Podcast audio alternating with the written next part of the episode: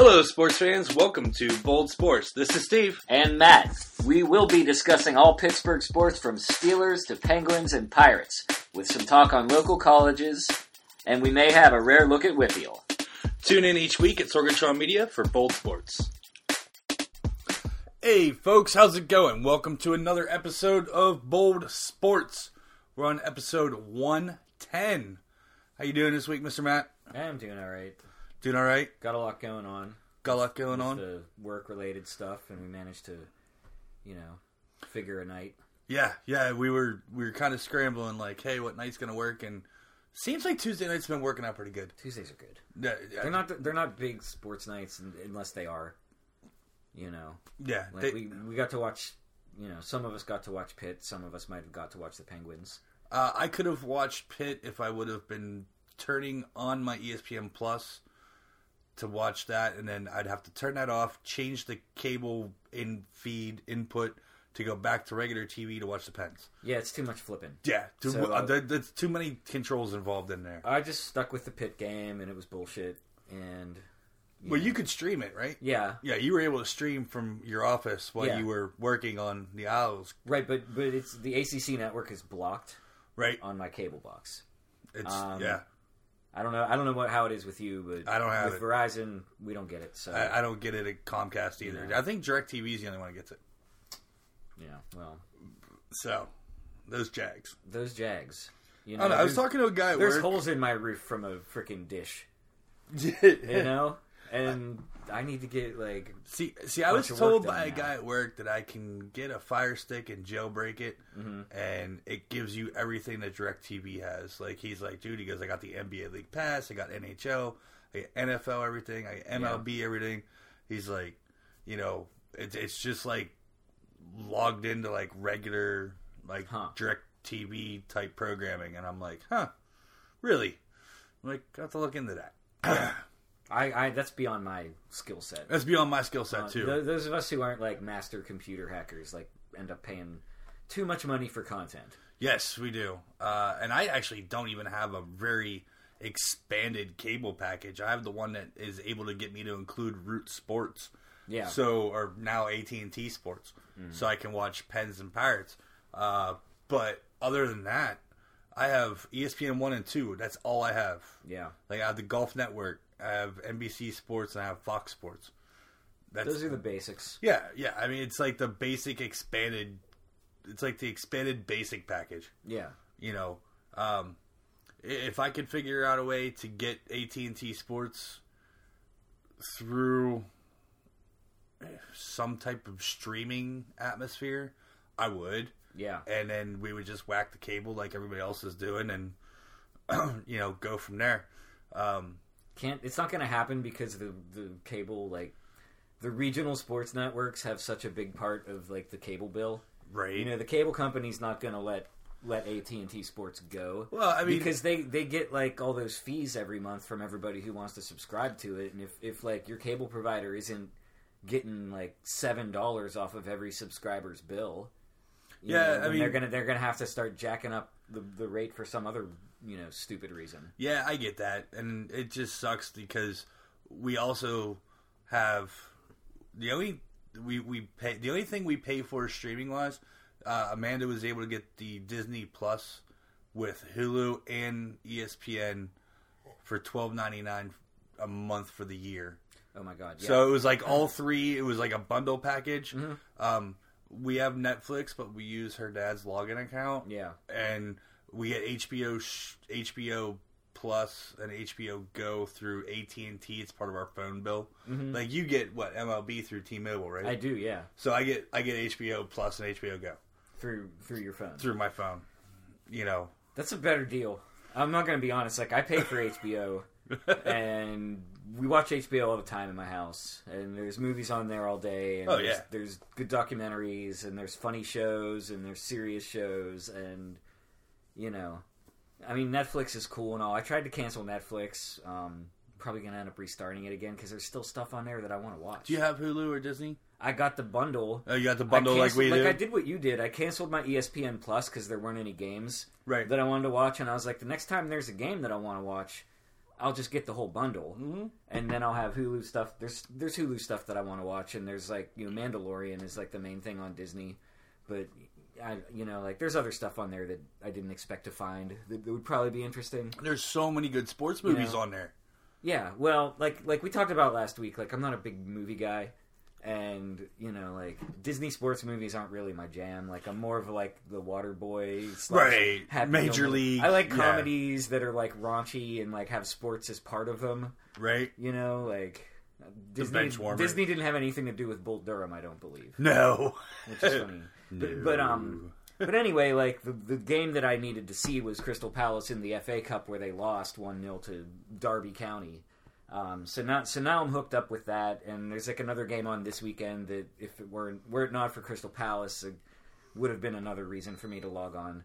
So yes, I've got the bundle, and you know, so far I'm like three episodes into Mandalorian. You know, I've, I've seen like a lot of cute Baby Yoda stuff in context because I've seen it all in memes already. Right, so, right, right. Yeah, yeah. You know, You're like, anyway. might as well just jump on the bandwagon, right? Well, it's not really jumping on the bandwagon. I'm not a Star Wars guy, so that has nothing to do with me. But that that doesn't. yeah.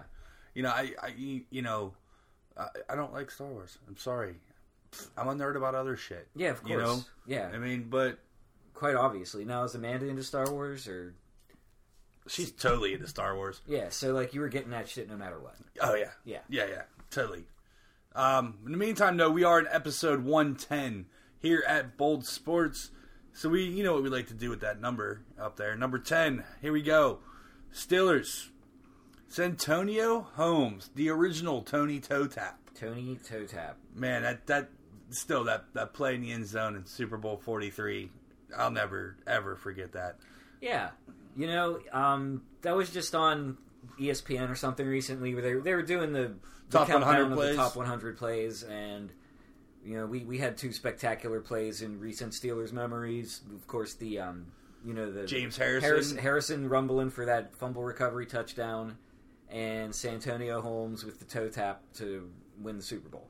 Yeah, awesome. Also, number 10. Who can forget Slash, man? Mr. Cordell Stewart Oh, I, himself. I sure didn't. I know. I had his jersey. I think I still might have a Cordell Stewart jersey laying around somewhere. It might not fit, but Oh, that's too bad, man. Because mine probably would have fit you. oh, did you get one of those big ones? You know how it was in the eight or the nineties. You know, Oh yeah, the big jerseys. big jerseys and like I could have, I could have. It was a gift. Also, like I didn't, want, I didn't want to be a dick and be like, oh yeah, thanks for the gift, but it's too big, or you know what I mean. So, so I was like, no, I can roll with this, and also like rationalize. It's like if you're going to a game, you want it a little big so you can wear it Oh, over uh, your coat. Yeah, over top of all your coats and sweatshirts and hoodies and everything else. I have Mm. I didn't. a, go, I went to like maybe three games during the entire tenure of Cordell Stewart. As a I have a I have a Ben Roethlisberger jersey. That's his jersey. Uh, it's a it, It's his. yeah. Like he gave it to you, Um, yes, handed it to you like himself, or training camp. It was uh Okay. yeah training camp. One of those know. One of those like he was just like had a bag. Mhm. Um, he, he you know because he'll walk around. He has like a gym bag and just like jerseys and Yeah. and shoot and spikes and whatnot. He just like kind of just like tosses. Um, Yeah. Why not? I got one and it's huge. yeah. Well, he's Big Ben, Steve. Big. it's huge. Ben. It comes down to like above my knees. That's awesome. Man. It'd be really weird as if you like told me you slept in it all the time. No, I don't. Uh, I think I let Amanda wear that one because she could technically wear it with a pair of leggings and it looks like a normal Yinzer It's chick. like a tunic. Yeah. yeah, it's like a normal. It's like put a belt around that babe. It's a dress. uh, we have John That'd Bruno. Tight. That'd be tight.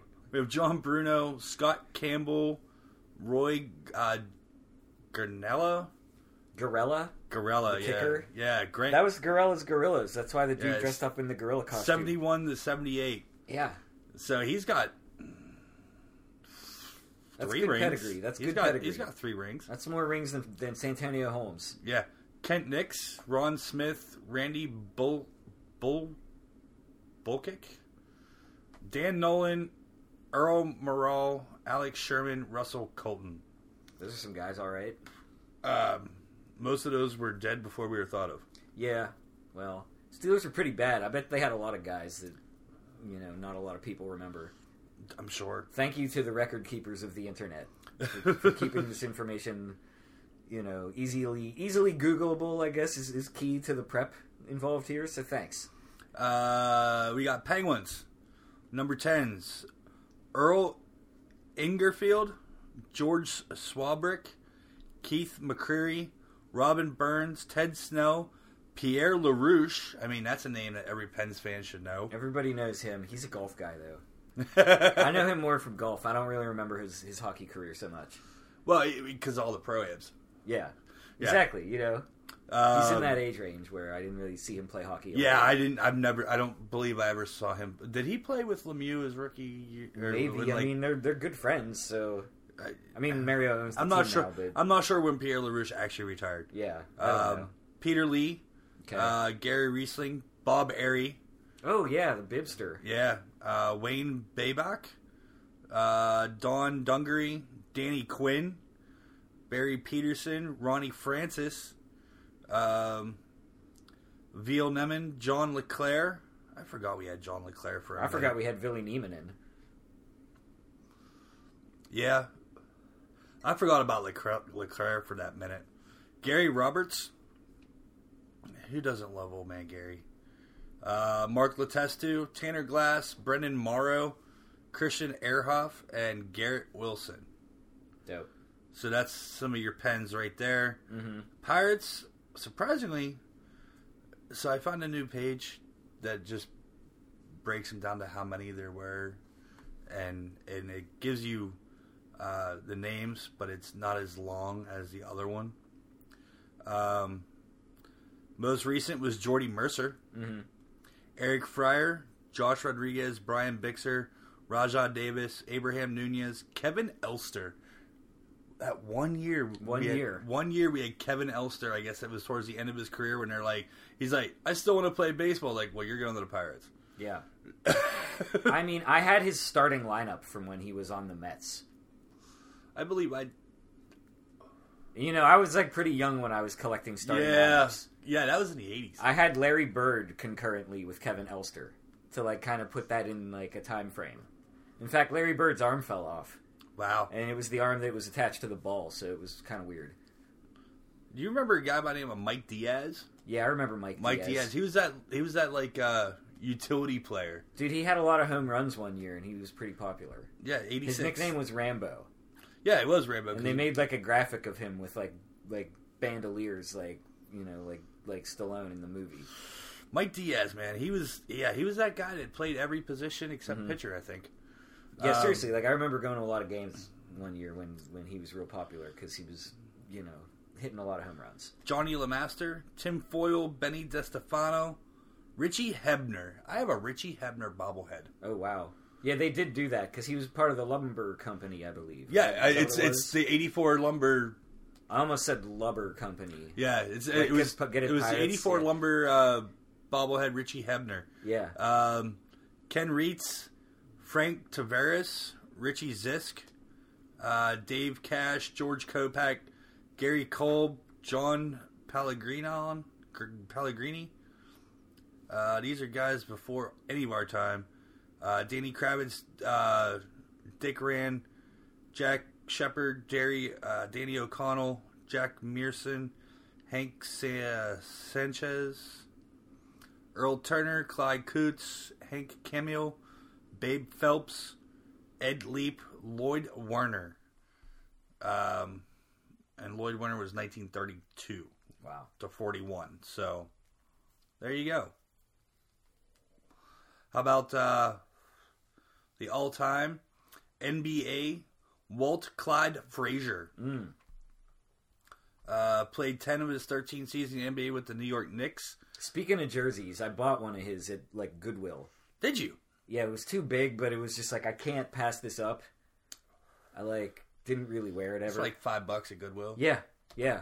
I mean, I think I got rid of it because it was just stupid to have. Like, let someone else enjoy it, you know. Clyde's awesome though. Like, you know, he he did. He was on that team with um, uh, Phil Jackson. yeah, the Yeah. one the one Knicks championship. Yeah, He was 1972. he was like a defense first guy. Um, you know, he was a real flashy dresser. Um, you know, He they won two NBA championships with the Knicks. Yeah, Uh, two. Wow. Okay. Yeah. But they were both in like the early seventies. Yeah. Yeah. Yeah. So he was. Um, you know, he's called Clyde because of his hats.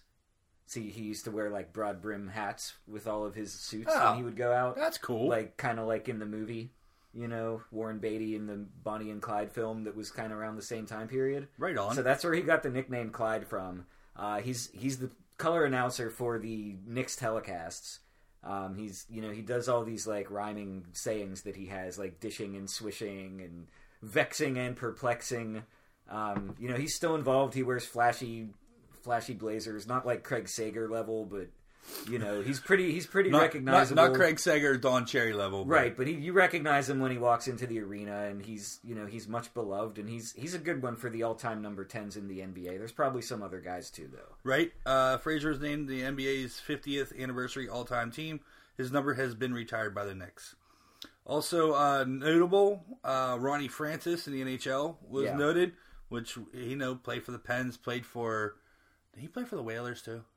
Yeah, he came from the Whalers. he came from the Pens, Whalers with Zarley Zalapski. Yeah, and then he went back to the Carolina franchise after his Penguins. And then uh, in the NFL, how about Fran Tarkenton? oh, that's a good one. Fran Tarkenton up there in Minnesota, four Super Bowls, Mm-hmm. four losses. Um, one of them was against the Steelers. Um, yeah, that was a funny story about the Fran about Fran Tarkenton. Real quick, so my cousin Carl, um, this started his year. This started his getting Christmas presents that he can't use. Um, his grand his grandfather uh, was at a yard sale and found a, a, a an NFL football box. Looked in the box and said, "There's a football in there. Cool." Yeah. It was needed. He's like, "It needs air, whatever." So he didn't even look at the rest of the football, and he packaged it up, wrapped it up, and gave it to my cousin for for Christmas. Well, he pulls the football out, and it's got three brown sides and one white side with a signature on it. My uncle goes, "Ah, before you before you play with that, let's do some research on it." And it, and of course, he gets on and and takes it to a shop, and the shop looks at it and says, "You know, well, we have a database that we can find out." And they took the serial numbers off the football, and it was Fran Tarkenton's signature. Oh, wow. on the white on the white piece, and Yeah. it was like number like forty three of whatever number series balls that he signed in this period of time. Well, you can't play with that. So my uncle's like, "Well, Carl, we can blow it up and put it in a glass case, but you can't play with this one." So that started the realm of my cousin Carl every year for Christmas for a long time getting a Christmas present that he wasn't allowed to use. well, you know, he'll he'll probably appreciate it when he's older. He will. Sure, he will. Uh, let's move on here to some local um, soccer, Matt. We got the Riverhounds. Um, Riverhounds, uh, they got a loss of some key players uh, like Neco Brett, Tobi Adewole. Uh, the Hounds haven't really been adding and signing players like other UST, USL teams have been. Um, they're still looking at some guys, apparently. They did have their open tryout not too long ago. I'm not sure what came out of that one. The Steel Army's kind on Twitter has been um, keeping us up to date a little bit. Uh, the schedule is out though.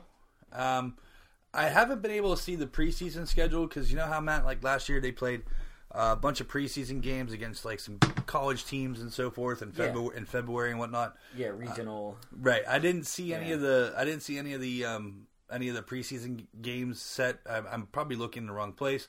But in the meantime, the Hounds do start on the road again this year. Saturday, March 14th in Charlotte, and then they're home the following week uh, with Louisville City coming into Highmark Stadium on the 21st. Yeah, hard to believe. It does. It seems like not that long ago, Louisville was breaking our hearts, Right? and they are they are coming back. They're coming back quickly. That is on March twenty first. Yes, March 21st. That that is uh, going to happen here Now this this Google result says four p.m. That can't be right for for the for the game. for the Riverhounds game. Yeah. It might be. That's wild. Four p.m.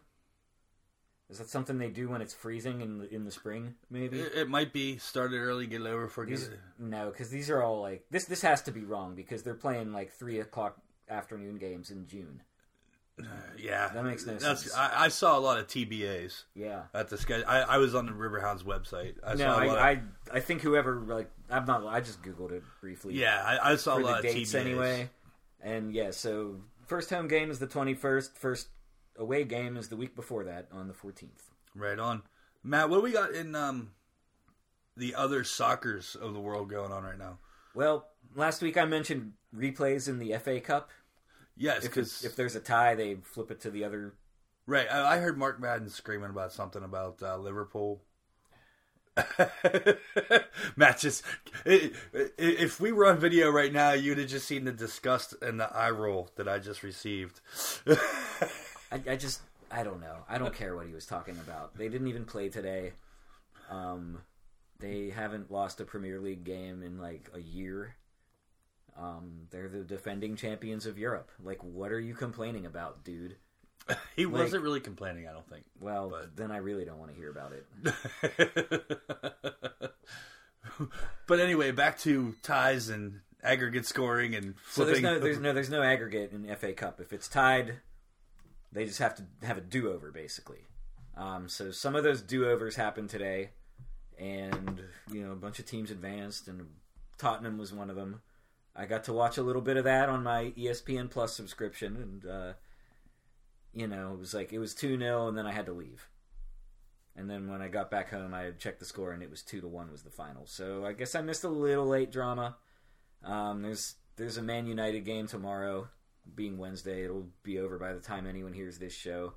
Um, there's more Premier League stuff over the weekend, and it's you know like it's becoming more and more apparent that the Premier League's going to end the way it's going to end with Liverpool as the as the champion. So now now the uh, focus comes to be on like the other spots in European competition for next year, as well as the relegation zone. Um, you know, three teams have to get kicked out of the league. So, you know, there's that. And we're, we're just kind of waiting until February when the Champions League starts back up. Uh, Champs League is is. I know there's the Premier League, but Champs League is kind of the Premier League, It's the it's the most lucrative competition right? in in like the world. Um, may, I think it's I think it's bigger than the World Cup in terms of like overall money. I mean, it's every year, you know, and it's you know because it's club players. It's like you know, it's not it's not just the, the countries that are in it. Obviously, um, you know, they're, they're they're marketing themselves to the whole world, and and it's it's pretty obvious. You know, it's it's either the World Cup or the Champions League, or like one or the other is the biggest. Um, but the Champs League's every year, and yeah, like I mean, there's not going to be a title race in the Premier League. I don't think. Are we on a World Cup year this year? No, Two years. yeah, two years. Two years for men's, right? hmm Women's was 18, No, women's was last year, nineteen. 19. Yeah, so the next women's will be twenty three. They're on odd years. Yeah, Okay. They're on odd years. Got it. I, it goes like men's world men's World Cup, then women's World Cup, and then Euro would be like the there's a Euro this year. So that that's something we could talk about in the summer okay. when when they have the European No, the European and Cup. it's the same same for similar format to the World Cup with group play and then knockout rounds. Um, but it's just teams from Europe. But as you'll come to realize, Europe is huge. There's like you know half the teams in FIFA are Europe. a lot of Kazakhstan is considered part of Europe. Israel is Kazakhstan's- considered part of Europe. really. Russia is Europe. Like all of Russia is considered Europe. So Europe's big, and it's a big deal. Um, and then the year before the World Cup, you'll have the Confederations Cup, which is basically like you know sort of like a proof of concept that these like- ridiculous stadiums are going to work. Okay, so they so that's whenever because it's in Qatar, right? Mm-hmm. So so they build some extra stadiums in Qatar, and then Not extra. They didn't really have any. okay. So I mean, they they had stadiums, but they don't have ones that are like FIFA rated. okay. They have to be like there's like a certain like floor capacity. you've got to have certain amenities, like certain accommodations for media. You know, because you've got reporters from like every every country in the world coming to to get credentials to cover the thing. Um, you know, you've got like pods of teams like traveling around the country. You've got to be able to like get them in and out efficiently.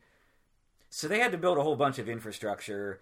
Like a lot of the people who run FIFA like went to jail or lost their jobs as a result of the voting that put the World Cup in this country. So now the pressure's on to not like you know, like I guess it's really trying to like save some face, but it's hard to like save any sort of respect when we know that there has been slave labor and like the working conditions are awful and yet people aren't going to boycott the thing. I mean, you might say, "Well, I'm boycotting Qatar," but like, wh- when was I ever going to for real go there?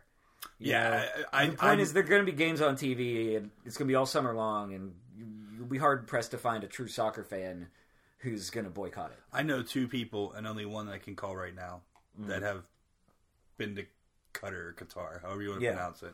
Um, and that was on a. They didn't have time to come home from the Middle East on Mm-hmm. their. Uh, you know, they had like a five day leave Yeah. from like Middle East around Easter. Yeah. Out of like Afghanistan or Iraq, wherever they were at that point in time. So Mm-hmm. a bunch of them decided to go to Qatar and lay it on the beaches. You know, and then I heard about how there's only like one liquor store for the whole country Mm-hmm. and you can't like drink in public and you have to like in your hotel room only and you know, Yeah. stuff like that so I mean, it's you know, that, and that's a whole other can of worms if you want to get into. I mean, like homosexuality oh is, yeah, yeah. is not okay there, and you've got people who want to be like you know openly themselves and go to the World Cup, and like you can't really can't really have it both ways. So that's just another like screwed up thing that's about this thing that's happening in two years from now, two and a half years from now. Or no, And it's going to be in the. It's actually going to be in the winter. well yeah it'll be our winter They haven't usually had a winter World Cup. They're they're going to have to have all the leagues take like a big hiatus in the middle of their seasons in order to accommodate this. right because if they did it in the middle of summer it'd be 150 degrees Yeah, exactly. So it's all really screwed up, and it really could have come to the United States very easily, like with minimal like new infrastructure being built. We already have enough stadiums to host all these international friendlies every summer. well we're having them. we're we're we're what two, we're in the next world cup it's Next- coming to north america North America, and that's fine, but like they politics and corruption like gave the World Cup to a place that doesn't seem to be ready for it or deserving of it, and um, you know it could have been ours exclusively. yeah we'll see how uh this turns out. We got a couple years left uh before we really have to worry about it. So like you said it's it's what two two 2021 right? Well they'll, they'll do the the fa cup or The Confederation, Confederation. yeah, and they'll play in qatar and see how Mm-hmm. it goes yeah. and then was it what happens if it doesn't go well they can they be like oh well we're gonna move it You know, there was all kinds of talk that South Africa wasn't ready when when they hosted it a few years ago, and there's there's always this like other than those damn buzzing things That's when they had the buzzing things, but that I mean the issue again was like were the stadiums going to be ready? Like they they didn't have enough like FIFA class stuff, you know, so they had to do a bunch of construction and it wasn't on schedule cuz construction never goes on schedule. we know um, that So you know, this this is what happened and they said that, you know, like well as a backup plan like FIFA could just pull the World Cup at the last minute and give it to the US.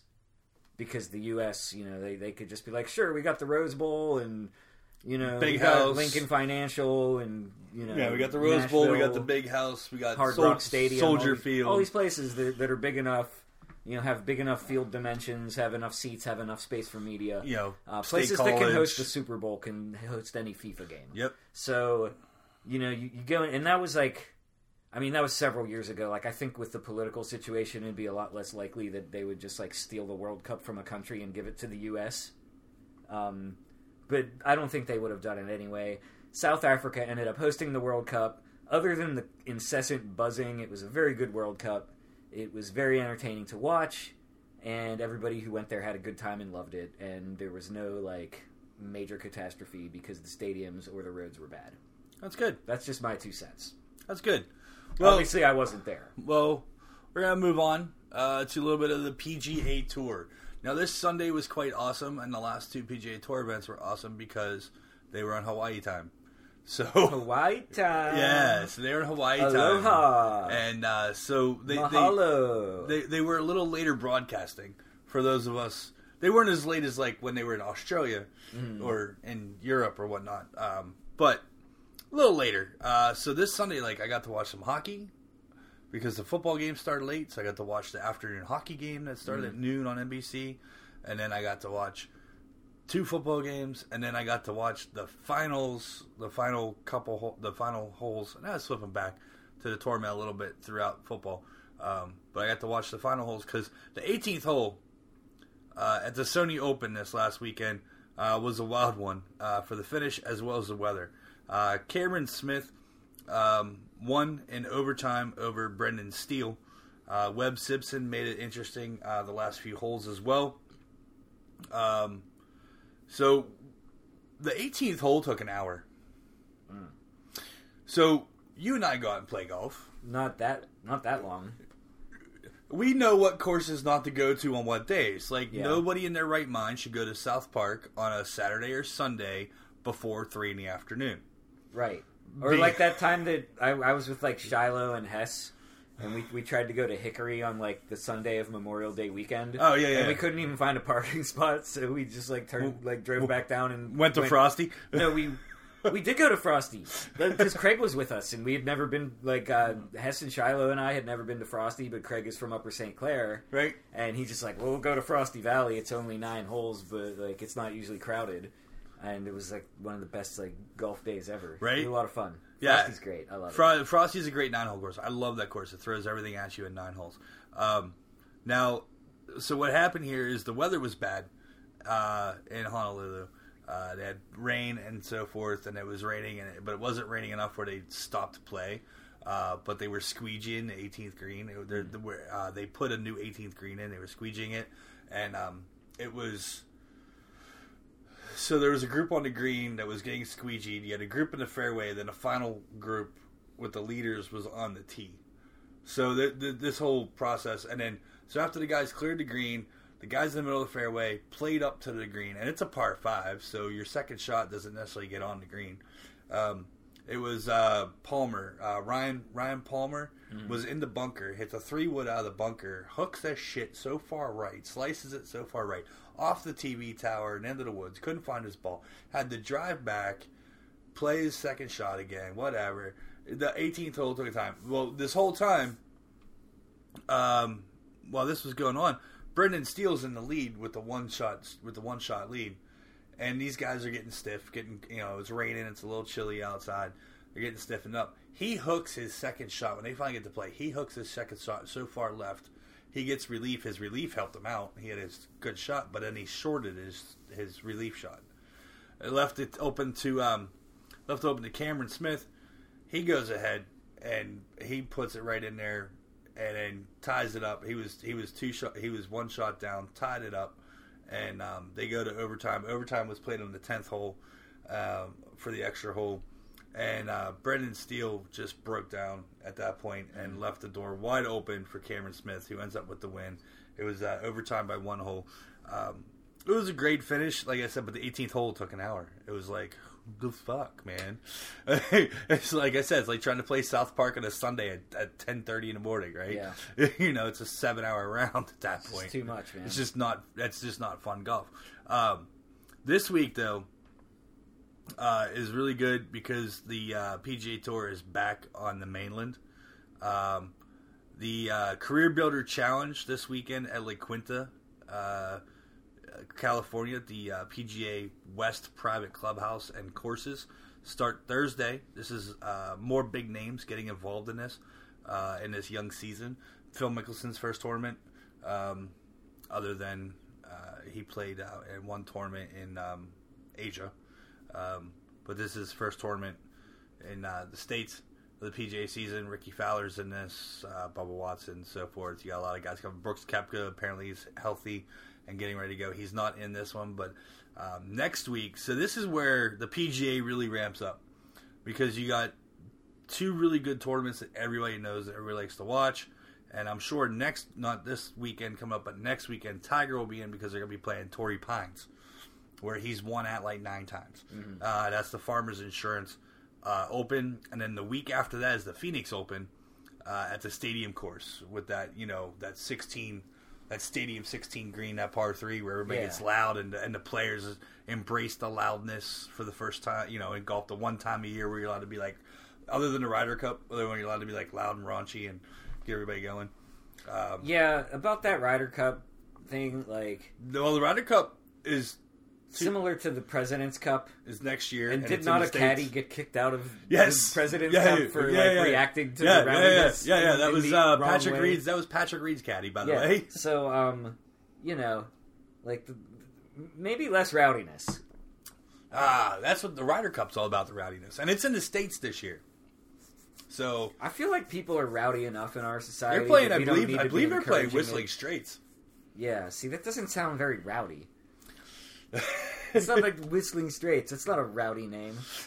I mean- it's a rowdy course. Well, yeah. they, they, that's where uh, that was for Jordan Spieth. It was either the U.S. Open or PGA Championship he won. Uh, it was up at Whistling Straits. Up it's up in Wisconsin, up on the lake. Um, but yeah, so the PGA right now is. I mean, they're getting ramped up. They're coming into some stuff.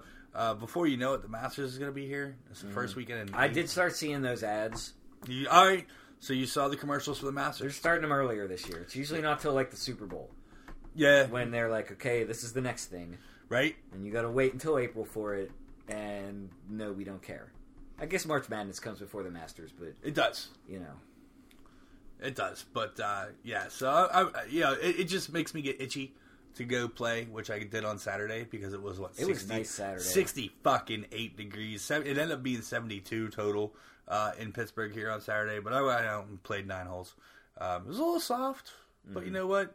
I'll take soft. I'll take a plug ball here or there. My pl- winter rolls, you know. Mm-hmm. Um, it's just good to get out on the course. You know, loosen the back. Actually, I loosened it back up that day, but I can tell you Sunday I was sore as fuck. Yeah. I'm like, oh. And then I ran at work Saturday night. It was awesome. Uh, but no, just get out and play. Get you some- ran. Yeah, yeah. Saturday night in a restaurant bar. Come on, you're moving. You're not running. I'm not running, but I'm moving quickly, and I yeah, have steps. You, you trust me, dude. Like, Yeah. you're working different muscles. Yeah. when you're actually running. Yes, definitely. Uh, all right, folks. In the meantime, though, we're going to take a break right now. Uh, listen to what our friends at Sorgatron Media Studios in Beachview have going on. Um, I heard the the broadcast is coming back tonight while I was uh, watching uh, Awesome Cast. Uh, of course, Fishing Without Bait. Um, there's a whole bunch of new podcasts that uh, Sorg has going on up there in Beachview. Uh, we'll be back in just a few moments, folks. Do you like professional wrestling? Want your discussions no holds barred? Check out WrestlingMayhemShow.com for all the wrestling podcast flavor you can handle. All right, folks, and we're back for our second uh, edition here at Bold Sports, episode 110. All right, Matt, this one came across the feed today, and uh, the only reason I'm really bringing it up is because it involved your old high school. Okay. Um, so I don't know what feed you're on. it, it was through WPXI and KDKA. Okay. um, came across on, on their Facebook posts about it. Um, so apparently there is a young gentleman uh, at Central Catholic High School that um, is challenging the school's uh, appearance code uh, because apparently Central Catholic has a uh, appearance code for the boys of for their hair to be no longer off the ears, no longer than, and it can't touch the collar. Uh, no dreads, no braids, no cornrows, no zigzags, no mohawks, no bi-level haircuts, uh, Yeah, stuff I, like I that. I went there. You you know. I I'm know. Good. I'm good. You're good. You, good. you, you I know, know. I know the rules. yeah, yeah, you know the rules. Uh, apparently, those rules still stand.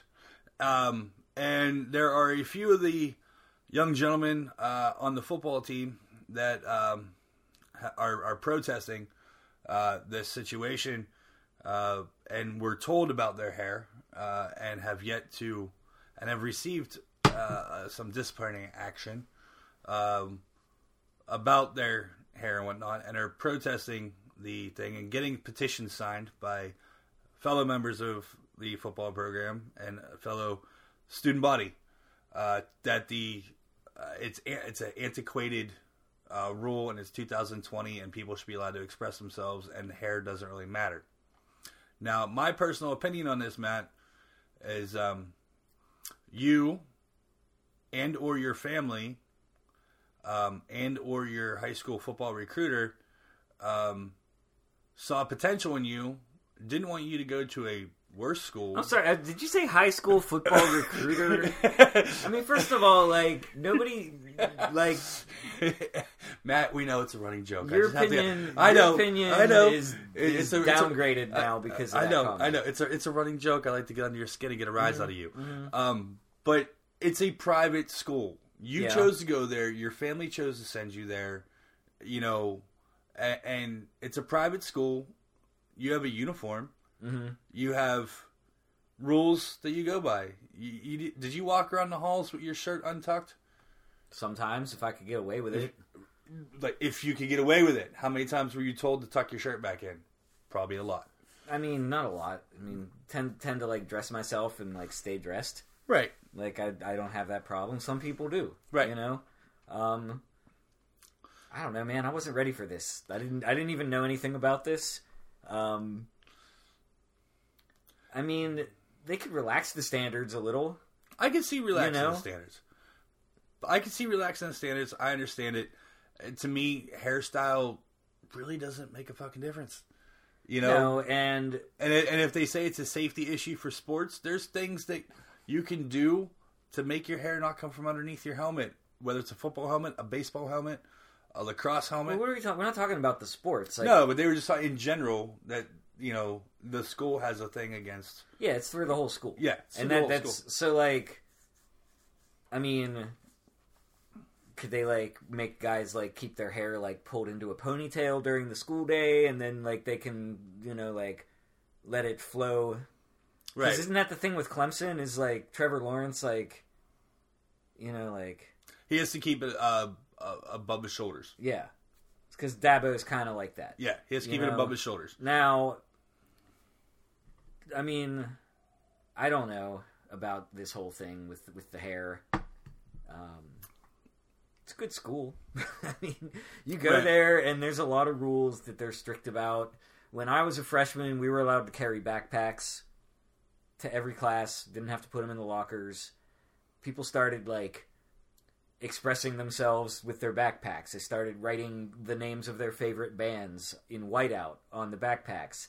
And it became really cool to have like an LL Bean backpack and to like make the straps as loose as possible so it like sagged down to your ass. Right. And this was also when like corduroy was big and like you could get away with like saggy corduroy pants if your backpack was covering your ass cuz nobody can really tell like where your belt line is, you know, unless they're looking at your junk, which is a whole other problem that that school apparently seems to have.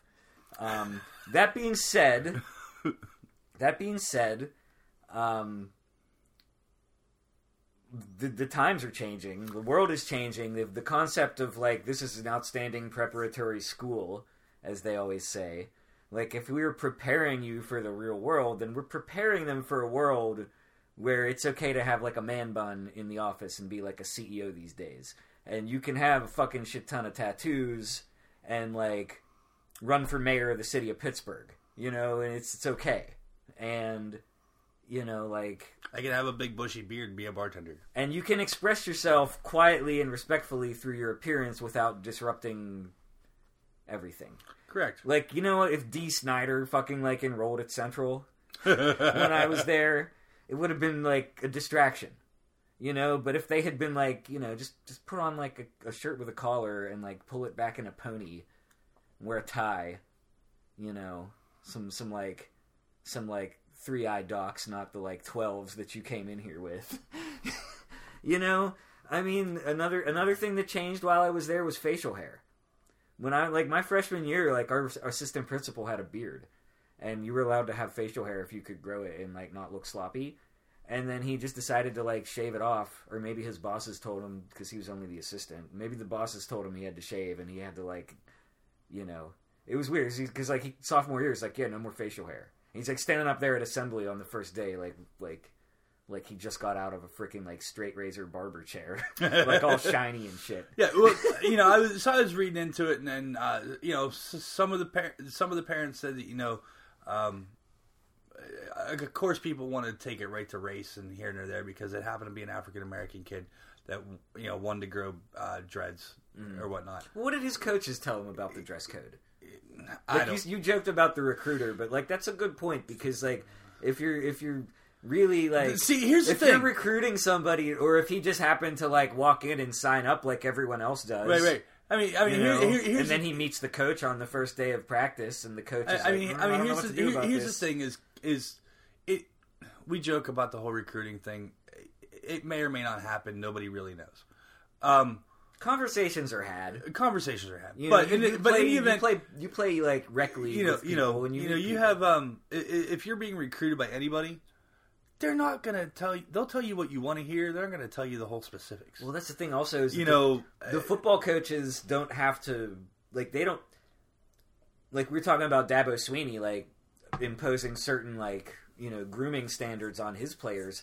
Like nobody who coaches for Central has to impose those standards because the school's doing that for them. right? You know what I mean? So like they could go coach at like Penn Hills and and try to like you know like good good luck. I mean, I guess like telling a bunch of teenagers how to dress when they can't actually be like punished for it other than like running an extra lap or something. I mean, all you do is make them like stronger and in better shape. Yeah, I mean, You know what I mean? Yeah, so I- like, I, get it. So if the school and I'm, it wouldn't shock me if the school would just say like, no, we're keeping the same standards that yeah. we've always had. Well, there was there was I'm a, sure they'll they will consult with like alumni. There, there was a there's- parent there's, that, like, that whole, said, you that said, look, said we, uh, we we decided to send our child to Central Catholic, and you know, uh, he went in and took the test and, and got approved and got accepted and so forth. And the thing is, is is they said at that point in time, this is your son is more than welcome to come here, um, on the fact that he gets rid of his bright green mohawk that's ten inches long. Mhm. Guess what? Kid got rid of the mohawk. Mhm. You know, I mean, I, you want to go there as yourself. Your parents want to send you there. You go there for sports reasons. You obey by the rules. What it is? Are they antiquated? Probably. Is there things they can relax on? Hairstyle? Probably. I mean, we're talking about a high school in the middle know, of the city. We're not you know, talking yeah. about like Phillips Andover Academy or like Exeter. yeah. You know I what mean, I mean? We're not talking about the Citadel here. You, know, standards have changed, and like just like I think that we're getting away from this like I, mean, I went to pu- I went to public school, man. Whenever I could still wear Big Johnson T-shirts, and I could Mm-hmm. still wear the Coed Naked T-shirts and the No Fear T-shirts. I got I wore Budweiser Frog T-shirts. yeah, we're not talking You about know, that. We're just talking you know, about But you know, and my hair didn't matter. They didn't care if I wore spike bracelets. They didn't care if I wore twelve hole docks. you wore spiked bracelets. At times, Were you, like goth, goth Steve, punk. Punk But you know, See, I mean, but that's the thing. Like, there were a lot of punk. There were a lot of Yeah. punk people in my in my school. There was a big controversy. It was like my senior year. Like the guy who was like the, I don't know if he was like senior class president or something, but he uh, he wrote an op-ed for like the school newspaper about how like all the like punks and hippies were ruining school spirit, and like there's just, you know, that's not the real world anymore. Like it's not the '50s anymore.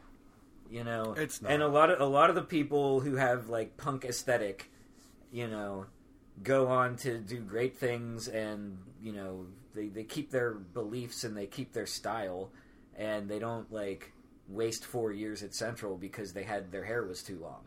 You know, I mean, shoot, there there was a guy he didn't he didn't have out, out outlandish hair, but he refused to stand for the uh, Pledge of Allegiance. Like he would he would stand respectfully for the prayer, and then when when the prayer was over and we did the pledge, he would sit down. And like the school was okay with that. They were okay with that. Like kids would say shit to him, like you know.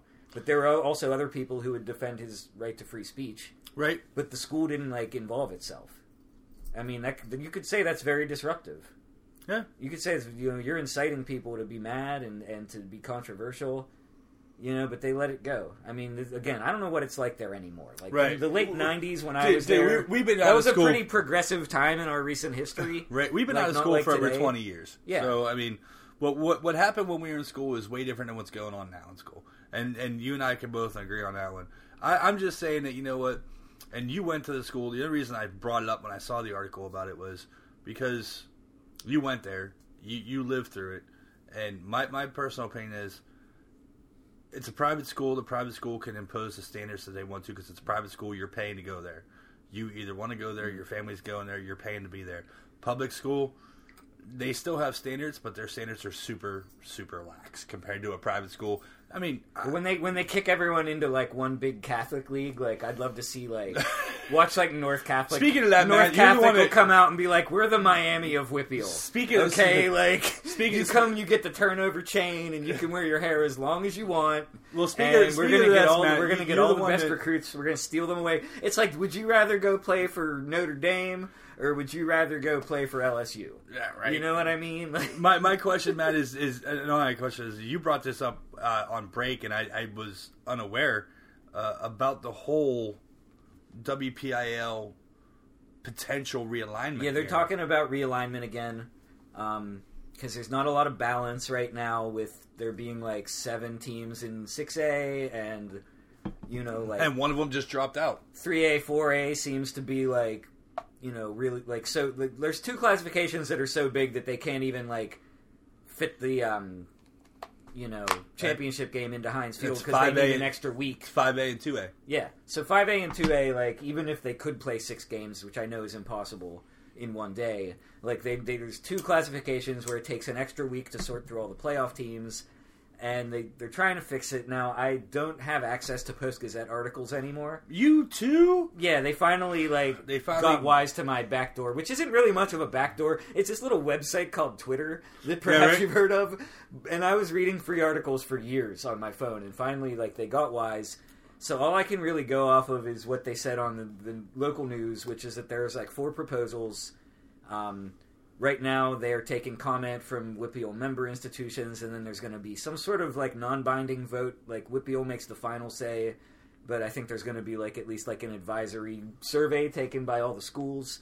Um, and two of the interesting proposals involve like regionalizing it.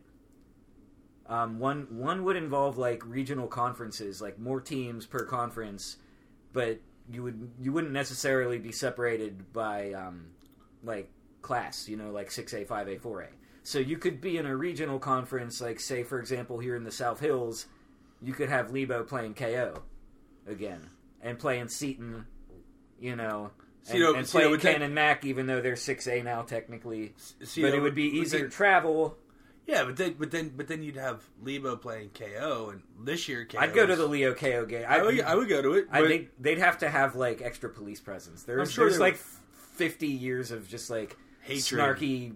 I know the internet didn't exist in the '70s, but I feel like it did because every time I look at my phone, it's not hard to find some shitty shit from Lebo people about Dormont people, right.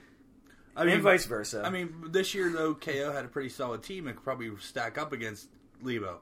Um, but Lebo in general plays always played up. Mm-hmm. They're playing in six A, and KO's two A. yeah, I mean, that's I kind mean- of a mismatch. that's one of the options But- on the table is tweaking the enrollment numbers. You know, that that's one way to like spread it out a little more is to So like, actually force making- force some forcing- schools to play up by like dropping the bar down a little bit to where like oh guess what like you're now you're now like you just went from 4A to 5A or I guess they're not trying to add teams to 5A but you could make teams move up from 5A to 6A But you could by also just say teams- lowering the threshold. But you could also tell teams that they can't play up.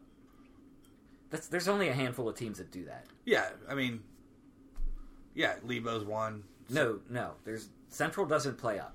Lebo. I wasn't going to say that. Okay, 'cause I looked, I googled it one time. yeah, Central Yeah. doesn't play up. Like I looked up the the, the numbers on the WPIAL Yeah. website. And Uh, we're we're cool. We're good. Yeah, uh, Lebo plays up. Um, Penn Trafford plays up. Uh, Well, you need teams playing up into six A, or else there's not going to be. You any- know. there's going to be like three teams. We talked about Butler last week. well, Butler just I don't out know and if out this- walked away from WPIAL. Well, I- and this is we're going to just play an independent they schedule. might stick around if this, depending on how this realignment works. It, they, they could. If they get told like you're now playing, Well, that's what you're now prompted playing in this- the North Conference. well, with, that's like, what prompted NA. the, the realignment there. Yeah, they you might know. not enjoy playing in like the regional North Conference if it means having to play Seneca and North Allegheny. Maybe they could do and the Pine realignment on how many guys you have on a team, not how many players you have in the school. Because where Butler had 17 players on the mm-hmm. team, come on. But then that would disincentivize recruiting. Central could be like, "No, stop getting players. We don't want to play new players. We want to, we, we want to go kick the shit out of Geibel next weekend. We don't want to. We don't want to play NA. where NA pretty much always has 53 guys on. Yeah, well, you know, you know how. NA recruits by having money. Okay, Coach Coach Benjamin and Coach Jackson are bringing in. Lo- oh, they're working the trail. They don't even know it. They don't even realize it. They're in and out of the tills at up up at that Whole Well, the last well, well, the last couple of years, and North Allegheny's football team has been Steelers kids. Um, I'm saying, you know, I'm and saying, brother and brothers. I'm saying, Uh, you know, I get that. and I bet you that the KO like you know fracking team is probably Well, you slightly know better than the Well, one. you know what? The Gradkowski should have went to KO, but you know what? Seat LaSalle said, "Hey, why don't you come across the street?" Whatever, man. You know what? That's allowed. And they're they're big Italian family, man. Like it makes a lot of sense for them to go to Catholic school. Their cousins went to Seton LaSalle, Yeah, so I mean, whatever. Well, you, you know, you can't, you can't judge people based on their choices. yeah. And it's you know like KO's a good school too. It's not like No, KO's. it's not like they were like fleeing from like a failing public Yeah, school. yeah. They're not. They're not fleeing know, from Schenley. But it's like you, You know, know. you're, you're kind of balancing everything. Like at the time, Seton LaSalle football was a lot bigger deal than KO football. It was, and then Seton LaSalle since dropped off, and they still play in Double A. Mm-hmm. Uh, Seton LaSalle, actually, no, Seton LaSalle thinks Triple A now. But they got yeah, they're in a different conference and they play Uh, con- Carnegie Yeah, and um they still use Dormont Stadium on occasion. yeah, but not not like full time. Not, no, no, no, full time. I think uh, I think KO said we upped the numbers on that one, so they're like we want more money. Yeah, because well. there was like three schools using Dormont Stadium. It was Canevin and Can- Canevin, yeah. Mm-hmm. Canevin, KO, and Seton LaSalle. All, there, there was a game every Friday and Saturday there for Yeah. Oh, I know. I could I could hear it. what band was playing this week? That was wild. Was the when TJ came through? Mm. Like the band was so much louder. well, TJ is a big band. Yeah, so it was just like you could just tell it was like twice as loud as any other band. So uh, now, Matt, let's move on to uh, some pressing news that has kind of rocked the uh, the, the Major League Baseball world here. Um, the Astros manager AJ Hinch and GM Jeff uh, Lungha- Luhnow uh, were released from the team um, after the MLB investigation into the sign stealing scandal of 2017. Uh, Major League Baseball, uh, uh, Major League Baseball sus- suspended them both for one year, fined the organization $5 million, took away 2020, 2021 first and second round draft picks. Um, so that that whole thing was was brought down, and then the owner of the Astros was like, "You guys are done." Um, and he said he was setting the standard higher for the team and the organization more than just Major League Baseball. Yeah. You know, and I'm assuming there's a loophole in both those guys' contracts that says we don't have to pay you if you get busted doing something stupid. Probably. I mean, I'm sure there's a loophole in everybody's contract in, ma- in major sports that says if you get busted doing something stupid, we don't have to pay you. Uh, especially in a guaranteed contract sport like baseball. Yeah, but Um, also like these, you know, the the general manager and the manager are not part of the union, so I I can't really comment on. Yeah, I You can't know, really there- comment on that is either. there like a grievance process? You're pretty much done. yeah, you know? yeah, they're not part of the union. They're management. Would they have been able to appeal the suspension? Mm.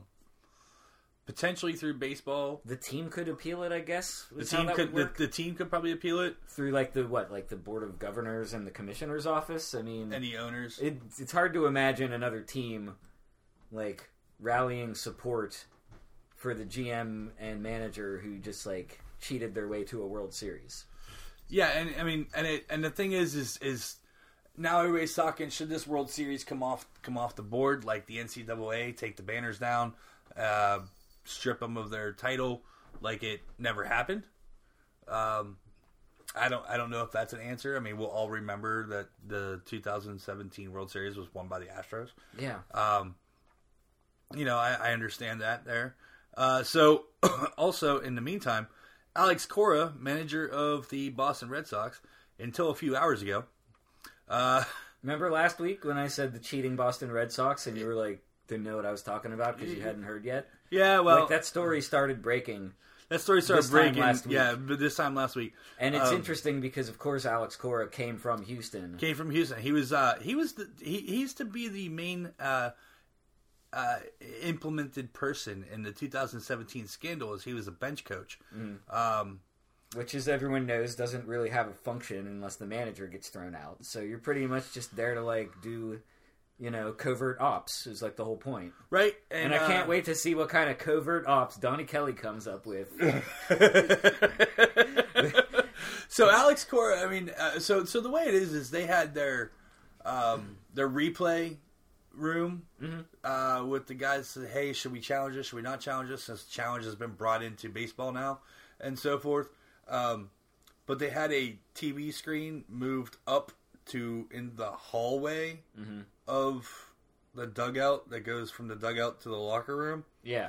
and he there was he was there and other players were there trying to decode signs and so Mm-hmm. forth and they they were beating on a trash can Yes, the famous trash. yeah can. the famous trash can beating of like you know one's a fastball two's a curveball three's a Mm-hmm. changeup four's a slider whatever their combination was uh, with that whole decoding the pitches and so forth um, but since then, since he was the main one implemented and, and, and yeah, implemented, I guess is the word.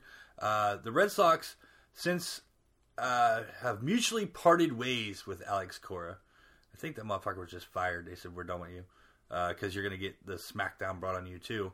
Because even though he's not with the team, they could bring him up. Uh, Major League Baseball. But there were allegations that he was doing that the Red Sox. Right, the- okay, so yeah, exactly. This is a separate. Yeah, this so this- isn't just like the manager is bad. Like Right. he brought his taint, if Right. you will, to the the current team where he is, and he won a World Series there. Yeah, so Alex Cora is uh, expected to have the same, if not more, serious punishments uh, levied on him. So are they going to take the Uh, Red Sox title away? Probably not. They're probably not. They're not going to take the the Houston title away Because either. if they take Houston's title, then they have to take Boston's. They title. would have and to. if they take Boston's title, then like half the East Coast of the United States will go up in flames. Yeah, and then you're also going to have like the Dodgers being like, well, "What the fuck? Do we get our World Series rings now?" Because the Red Sox beat the Dodgers, and then Mm-hmm. who who Houston beat? They beat. Um, did they beat the Dodgers too? Shit. In seventeen, did does Houston beat the Dodgers? I believe so. Yeah. Yeah. Um, So no, you're not you're not reassigning titles. no, I mean, you're not reassigning titles. You, in- you would even when- vacate. you'd vacate the when, title. Yeah, when NCAA vacates wins, they don't like hand victories. No, Like, they don't. Illinois didn't like get a football victory off of Joe Paterno's corpse when they took all his stuff away. No, they still shows a loss on, on their part, but uh, the winning team just showed that it, it didn't happen. Um, so yeah, especially uh, Major League Baseball uh, is looking into the stealing sign scandal from the 2018 Red Sox, uh, and that had to do with an Apple Watch situation. Yeah, Uh, and- which is very high tech compared to the garbage can. right compared to the garbage can. Yeah, it had to deal. It had to do with like an Apple Watch situation of somebody watching at home or elsewhere and texting in what signs they saw. However, it worked out. Um, now, the Major League Baseball wasn't going to bring anything down on Cora until after the investigation on the 18 Red Sox. Um, but again, the 18 the, the Red Sox just they said they mutually parted ways. I think they just said, Alex, we're going to get some shit brought down on you, and you know, uh, we're just done. And we need to go look elsewhere. So, Mm-hmm. and so- they're blowing it up. They're doing a low key rebuild right yeah, now. Anyway. they are kind of doing low key rebuild. I mean, they signed Mookie Betts, but they got a whole pitcher situation. Where the they got a- Yankees are loaded right now. the Yankees loaded up. Um, you know, the Red Sox have a lot of really good players on their team still. Um, you know, eh, but they they have um, uh, They got a lot of money tied up. They got a lot of money tied up in a lot of- player in- a lot of pitchers. good in David Price. yeah, David Price. I mean, David Price has always had that monkey on his back of he can't win a playoff game. Yeah. Um, didn't matter what team he played for. Um, you know, and, and there was a point in time where you and I were sitting here before the podcast where we're like, why the fuck the Pirates not fucking trade for David Price whenever he's got a year left on his contract and they could give up this, this, that, and the other thing and get David Price for a year and a half. Mm-hmm. In hindsight, It's like the Chris Archer trade that they didn't make. yeah, yeah, you Basically, know, like yeah. guy guy comes out of Tampa, you know, every he's on everybody's radar. Um, you know, they, they make they, they give up some prospects to you know, get him yeah, we're sitting there being like, "Yo, trade Pedro fucking Alvarez to the fucking Tampa for David Bay. Price. Give him to give him uh give him uh That would have uh, been a good deal in hindsight. Pedro Alvarez, and we could have gave him Austin Meadows at that point in time. Yeah, when, when he was like, yeah, like when, a- when a he was pup. when he was a pup, a- Yeah. a, serious pup. I you know, mean- and, and, and Ah, dude, look, I don't have time to talk about baseball yeah, yeah. regret right now. Yeah, but, right? Like, I, I see your point. Like, I mean, I, but but yeah, but David, yeah, but David Price has that monkey on his back because he can't win a fucking playoff game. well, it's not gonna, it's not gonna get fixed this year because the Sox are gonna be scandal tainted, and like we joked last week, you know, like Belichick cheats, and like the rest of Boston has to like up their game to like. Well, here's the same thing. level. He said, "Get on my level." That's what Bill Belichick. His whole life is based on that. I'm phrase. still trying to figure out right now. I mean, I know Major League Baseball is an old boys club, um, as well as the NFL, depending on who you are, is an old boys club. But how the hell does the NFL and Roger Goodell only find the Patriots one million dollars for the organization, five hundred thousand to Belichick, five hundred thousand to Brady, and a four game suspension to Brady, nothing to Belichick, and they pull him, and they and they take a uh, first round draft pick away from him. Major League Baseball comes in and says, "Go fuck off with you." And we're going to find the organization five million dollars. We're going to suspend your manager. We're going to suspend your general manager for a year.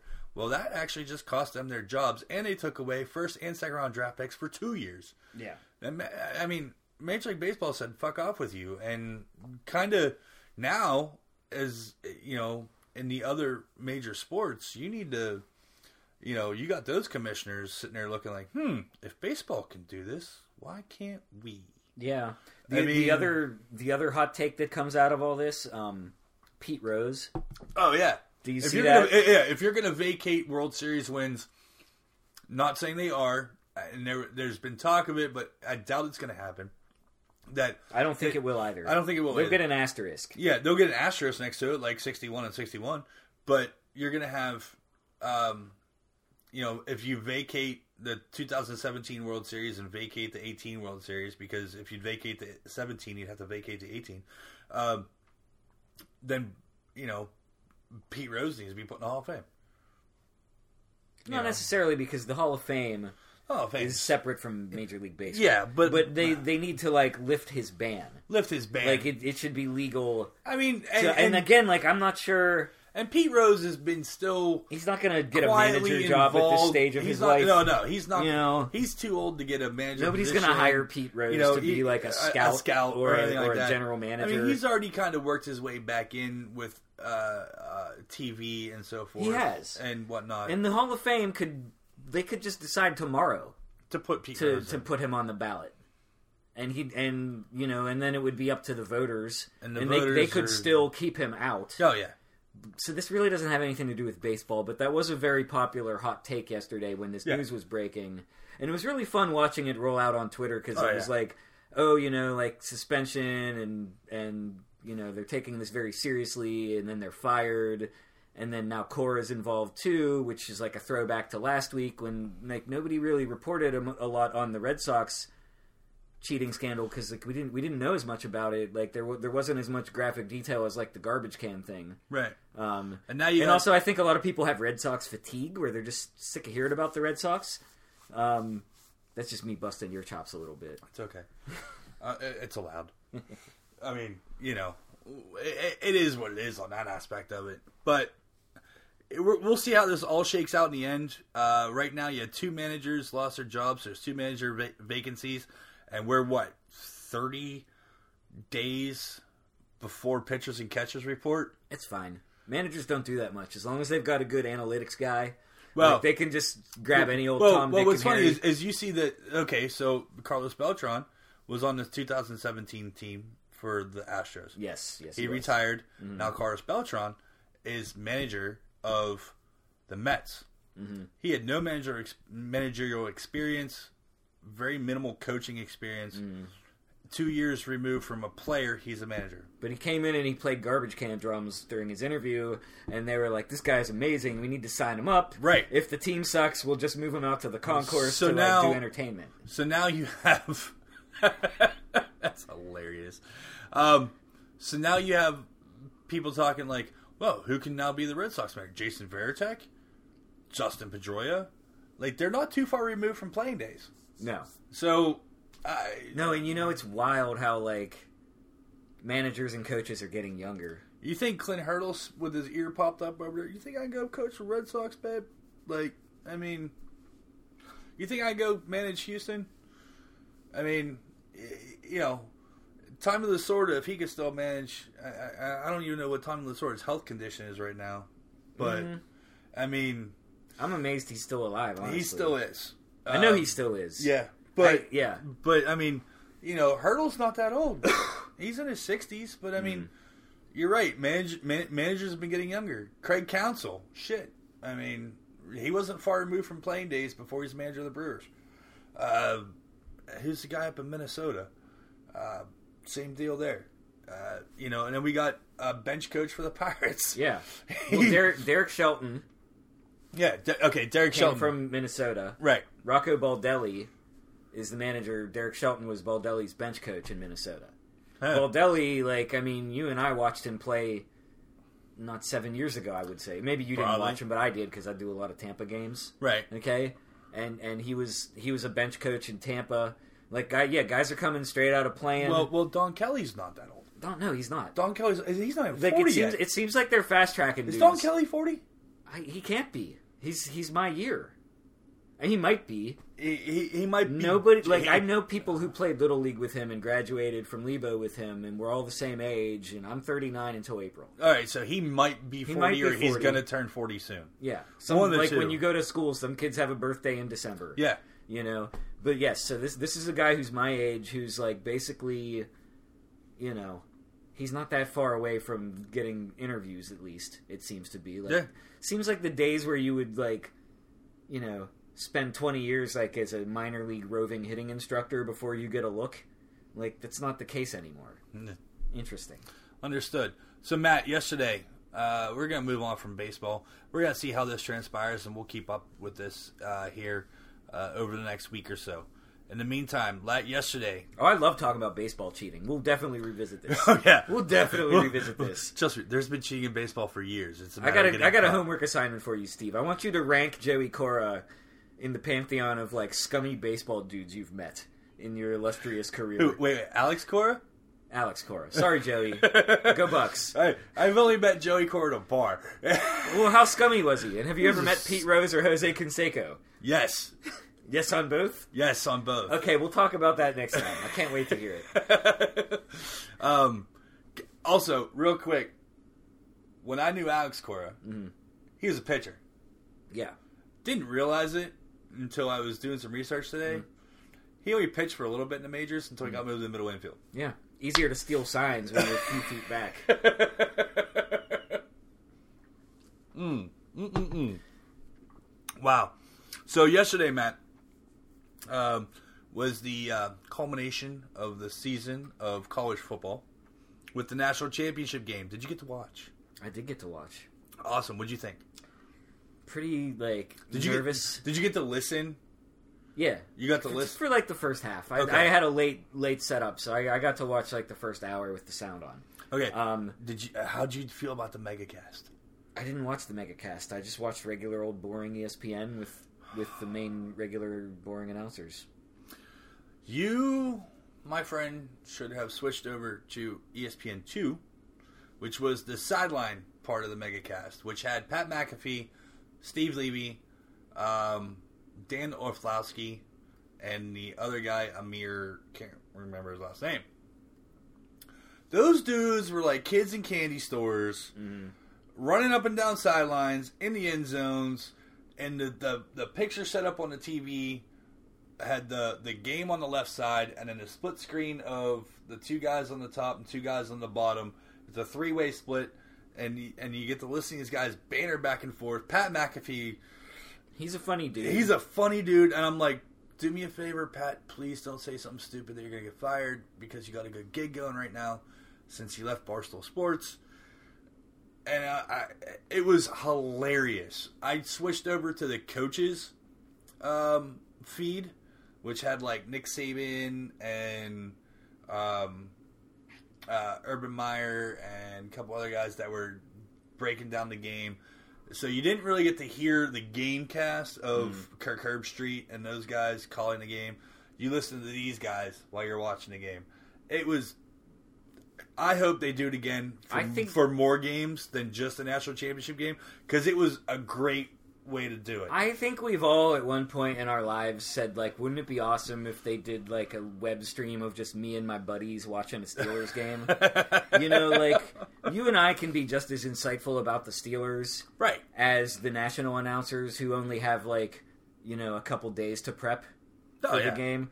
Like the radio, like Hillgrove and Tunch and Wolfley, like they always have so much more information about the Steelers Oh yeah, and do. things.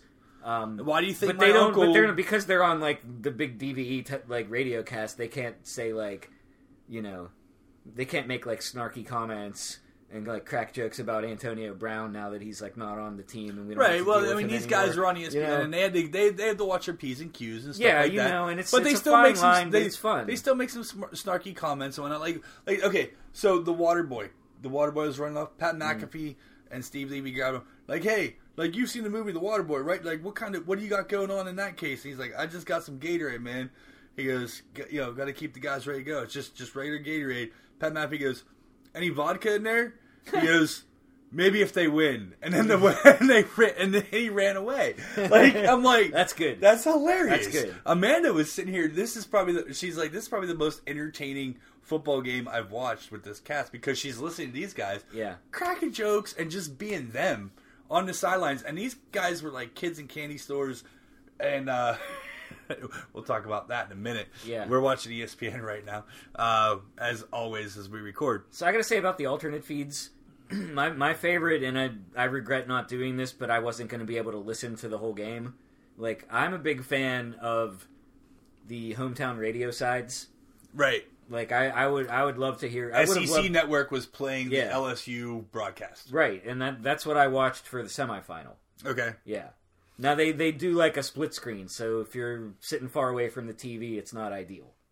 That's why I just went with just the regular old boring, like you know, not really my granddaddy's college football because it's it's 2020, you know, Heard. but something a little more familiar than all this like extra screening. Heard. But in the meantime, no. Last night, folks, LSU Clemson, um, hell of a game. Joe Burrow uh, was just sick. Uh, he was dropping. Well, he shouldn't have smoked that big cigar if he was sick. Well, that was at the end of the game. He was sick during the game, as in sick of dropping dimes everywhere last night. Uh, his Oh, passes Toss were a coin, his, Joe his his his passes were ridiculous. Thaddeus Moss was rock solid and a literally a total rock for him. Uh, that catch in the end zone where nobody around him and Joe Burrow's going getting taken down. And he it's funny when you see the play from the f- uh, far end zone camera. Joe Burrow just throws a rocket to Thaddeus Moss in the end zone with nobody around him, and Joe Burrow's getting tackled going down, and he's got both arms up with his fingers raised in the air before he hits the ground. Like he was cocky as fuck, and that's what you need in a quarterback, especially in college. People eat it up. First quarter was kind of nervy though, man. Oh, first, well, they were feeling came out. they were feeling each They, other they out. they were like going blow for blow, back and forth. Yeah, they like, were. Clemson- Clemson and Clemson got the first strike. Yeah. uh, you know, and then I got a little, I got a little anxious right there. I was like, "This is going to be Clemson again. I'm gonna have to go watch them eat McDonald's again at the stupid White House." i- i- and it was it was ridiculous uh, for that aspect. Uh, Pat McAfee was going nuts on that feed about the punter situation, Yeah. and how good the punters were doing. Of course, that was Pat McAfee was a punter in the NFL. He was a kicker and a punter in college. He kicked in the NFL too, uh, as well because Indianapolis Colts have this thing about carrying a punter and two kickers. They have a, have a field goal kicker and a kickoff kicker.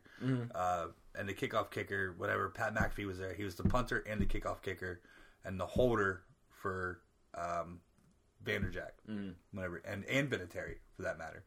Um, Real briefly about kickers, did you see Chad Johnson was trying out for the XFL? oh, As why a wouldn't kicker. he? Why As a wouldn't kicker. he? He said he would come back to the NFL as a kicker. He's a good kicker, Well, because he's a soccer nut. right? So, like, I, I think he deserves a shot, don't you? He even hit the Steelers up whenever Boswell was having issues last season. Not this past season, the season before. He hit the Steelers up and said, Hey, I'll come kick for you. Yeah. Try me out. But though, um, Clemson started off strong, made a good run at it. Uh, they had the lead twice. That was early. Uh, their offense was just shut down um, by the LSU defense. Uh, Trevor Lawrence, uh, who is stuck in college one more year, He might sit out. he has a he could if he wanted to. he I, I heard a out. rumor that that he's strongly considering sitting out. It, it's possible. Uh, He'd have to maintain and and still work out and do You everything. can I'm do all sh- those things. I'm sure he will. You don't you don't have to like risk your knees for three hours every Saturday, Right. And you can just work out all week, and you don't have classes to worry about. Right. This You was know, his you, first. You can go hang out at IMG Academy in Florida or whatever, and like practice. Even you know you can you can throw balls to like the best high school players. You can, throw. You can. You're, you're you're a free agent. Like you can, you can go. I'm pretty sure you're you're allowed to like go throw balls to Clemson still. You just can't be on the team, right? pretty much. I you mean, just can't obviously be. you don't want to take practice reps from the guy who's going to be your replacement. But if there's like a side field where there's extra guys like working out and like doing balls again after practice, like you could do that. yeah. You know, Uh, this was his first loss in college last night. Uh, Mm-hmm. well, he should come back and lose again to Pitt. That'd be great. I, I, I that'd be awesome. Because when you get to call, when you get out of college and you go pro, you're not going to get to go play for the Bengals. You might No, not. You might not get to lose to a team from Pittsburgh. Joe Joe Burrow Joe year. Burrow is going to be if the Bengals do not take Joe Burrow as the number one draft pick. I don't know what they'd be thinking. Well, the Bengals because they always get the guy who's like the the either the Heisman winner. Well, they had Carson Palmer. They got Carson yeah. Palmer. They got uh, And- Corey Dillon. They got. Yeah, I well, mean, then- keep going. Like, I mean, Andy Dalton, but he wasn't a Heisman winner, but he was a top-rated quarterback. dude, go. I'm talking. Go, go back to Big Daddy Dan Wilkinson. Oh shit, Boomer Esiason. Go, well, Jesus Boomer Christ. at least panned out for them. Yeah, But like you know, all these all Ki-Jana these, Carter? they're terrible. Ki-Jana they earn Carter. a high pick. Yeah. They end up taking Wilkinson, who's a bust. Ki-Jana Carter, who like didn't he join like a cult? no, he was busted that- his knee. But I He think busted he, his knee a couple times. right. But after after his career, I think he joined a cult. It's possible. It's entirely possible. It's entirely possible. Uh, but yeah, uh, Joe Burrow most likely is going to be selected number one. Uh, you know, The Bengals are what the Penguins would be if the Penguins like sucked. Because the Penguins have gotten lots of high draft picks, Oh, yeah. and they've converted those high draft picks into championships. Whereas the Bengals get lots of high draft picks And do nothing with it. They continue to be the Bungles, and we continue to joke about the escalator in their stadium that takes sad people back down to the parking lot. definitely. Uh, it was it was a great game to watch. Uh, LSU put it on them. Uh, it was awesome. Now, here's what's funny. You just saw the video clip because I mentioned to you earlier about it. You didn't see it. Uh, you just saw the video clip on ESPN. Odell Beckham Jr. Uh, was on the sidelines the whole game, as well as like Ryan Clark. Um, Randy Moss uh, was on the sidelines pregame, then went up into the stands for the game. Of course, his son Thaddeus Moss playing in the game. Um, bunch of other LSU alum floating around. Uh, after the game and after the win, Odell Beckham Jr. was reaching into his pocket and pulling out stacks of hundred dollar bills and pulling off a few and handing them to select players on the sidelines. Jeffries, the wide receiver for LSU. Now he is a senior and he is probably going to the NFL. Um, so I don't think that has any injunction on him taking money from a booster. Uh, uh, but you know the the NCAA is like, huh? What's going on over there? Uh, hopefully OBJ was select. He literally got paid for his like football talent. it's like the exact spirit that they're trying to avoid. right. Uh, It seems really dumb. like, I- like we've already we've already nobody they already lifted the ban that the guys can get make money on their likeness. They can do And That's not true. That's not true. That's only in California. all right. So it's in California. Um, Louisiana, you know, other states like Pennsylvania, for example, has a bill um, that's, that was introduced by Representatives Ed Gainey and Dan Miller. Dan Miller is yours and mine, um, our representative here in Mount Lebanon and Brookline. Um, but yeah, this is this is saying like you can earn money through endorsements. This isn't saying like they're not legalizing just payment in kind Right. for your football ability. Right, right. So to Yeah. like have Odell Beckham like walk up to you on the field while you're in uniform and just hand you cash, like unless he's like giving you a down payment on like some sort of like infomercial that you're going to help him make, you know, or you're going to star in his music video because he saw Antonio Brown's video and was like, "Shit, I can make a better video than this." right. yeah. You know what I mean? Like I mean, that's going to be looked into. it's going to be looked into. It might like they they if they're if they have any sense, they should just let it go. Right. But they could do the opposite. They could do the They could opposite. do the total and- opposite of what makes sense. and put that it- is their that is their calling card. And, and, and put an injunction on there and strip LSU of its wins and that's right, and, and of course the player won't receive any reprimand, but, but Right. the program, the program will. you know, The they could lose scholarships. Yeah, Jeffries will be in the NFL. Still has his ring. And I mean, they're ridiculous. If they come out and say like, "Well, you only won that game because Odell Beckham was paying you to," Yeah, yeah. you know, I mean, like, I- like I mean, but like I said, they are ridiculous. They are, and, and they've got other things to worry the about. that are not NCAA as is one of the most that. corrupt organizations in the country. I mean, you you keep saying corrupt, but it's so much bigger than that, and that's like another segment for another episode. Right. Speaking of uh, segments, It's not just of corruption; it's stupidity plus Speaking of speaking of segments, we gotta take a break. We went way over on the second spot here. we love it. We gotta take a break. We'll be right back after these messages from our friends at Sorgatron Media Studios in Beechview that host our podcast as well as several other podcasts on the Sorgatron Media mothership. Uh, also, don't forget about Slice on Broadway. They've been supporting Sorgatron Media um, Studios and podcasting uh, for several several years now with the perfect pepperoni pizza uh, at the locations in Beechview, uh, Carnegie, East End, and PNC Park. We'll be back in just a few moments, folks. Let's talk tech. Tech news discussions from the people in the industry right here in Pittsburgh. Online, gadgets, startups, and more. Check it out at awesomecast.net. All right, folks, we're back for our third and final segment here at Bold Sports, episode 110. This is, we already realized that this to be a little bit of a longer episode. Last week was pretty long, too, but that was the first time back uh, after a two week break. Uh, this one just has a lot of good content um, that we have going on uh, with Major League Baseball and, of course, the National Championship uh, and so forth. We're going to move into some NCAA hoops right now. Um, Pitt played tonight. Uh, they played Louisville uh, after leading at the half and most of the second half. Uh, Pitt takes a home loss to Louisville tonight in overtime, 73 68. Uh, Trey McGowens uh, was your leading scorer, 24 points, 5 rebounds, 3 assists. I haven't seen a Trey perform that well at the Petersen Event Center since December fourth when Phish was in town. Oh, Oh. hey. Ah, throwing in some music there. Uh, last week, Pitt had a win in Chapel Hill over top of UNC. Though Roy Williams says this is the worst team he has ever. He didn't say worst; he said least gifted, which is basically just saying like they're the worst. but but I could see how he's like trying to parse his words and being like, now listen, like I'm basically Professor X, and Right. everyone I've ever coached is a mutant, but like y'all are a bunch of like lesser X Men. Right. You know what I mean? um, also, uh, after that that win, which you know uh, that was Pitt's first road ACC win in two years. Um, you know, even though it's a bad UNC team, you should still walk out of there with your head held high. It's like not easy we to go just on the beat road." UNC in Chapel Hill. Not too many teams get to do that, and for for a program that's still kind of finding its feet right? in the ACC, yeah, that's great. I think Jeff Capel is doing a hell of a job with Yeah. the uh, Pitt men's basketball team there. Uh, Now, did you see that call in overtime? I did not because I was watching Okay. hockey. So they shouldn't have been in overtime. Like they, they kind of choked a little bit at the end.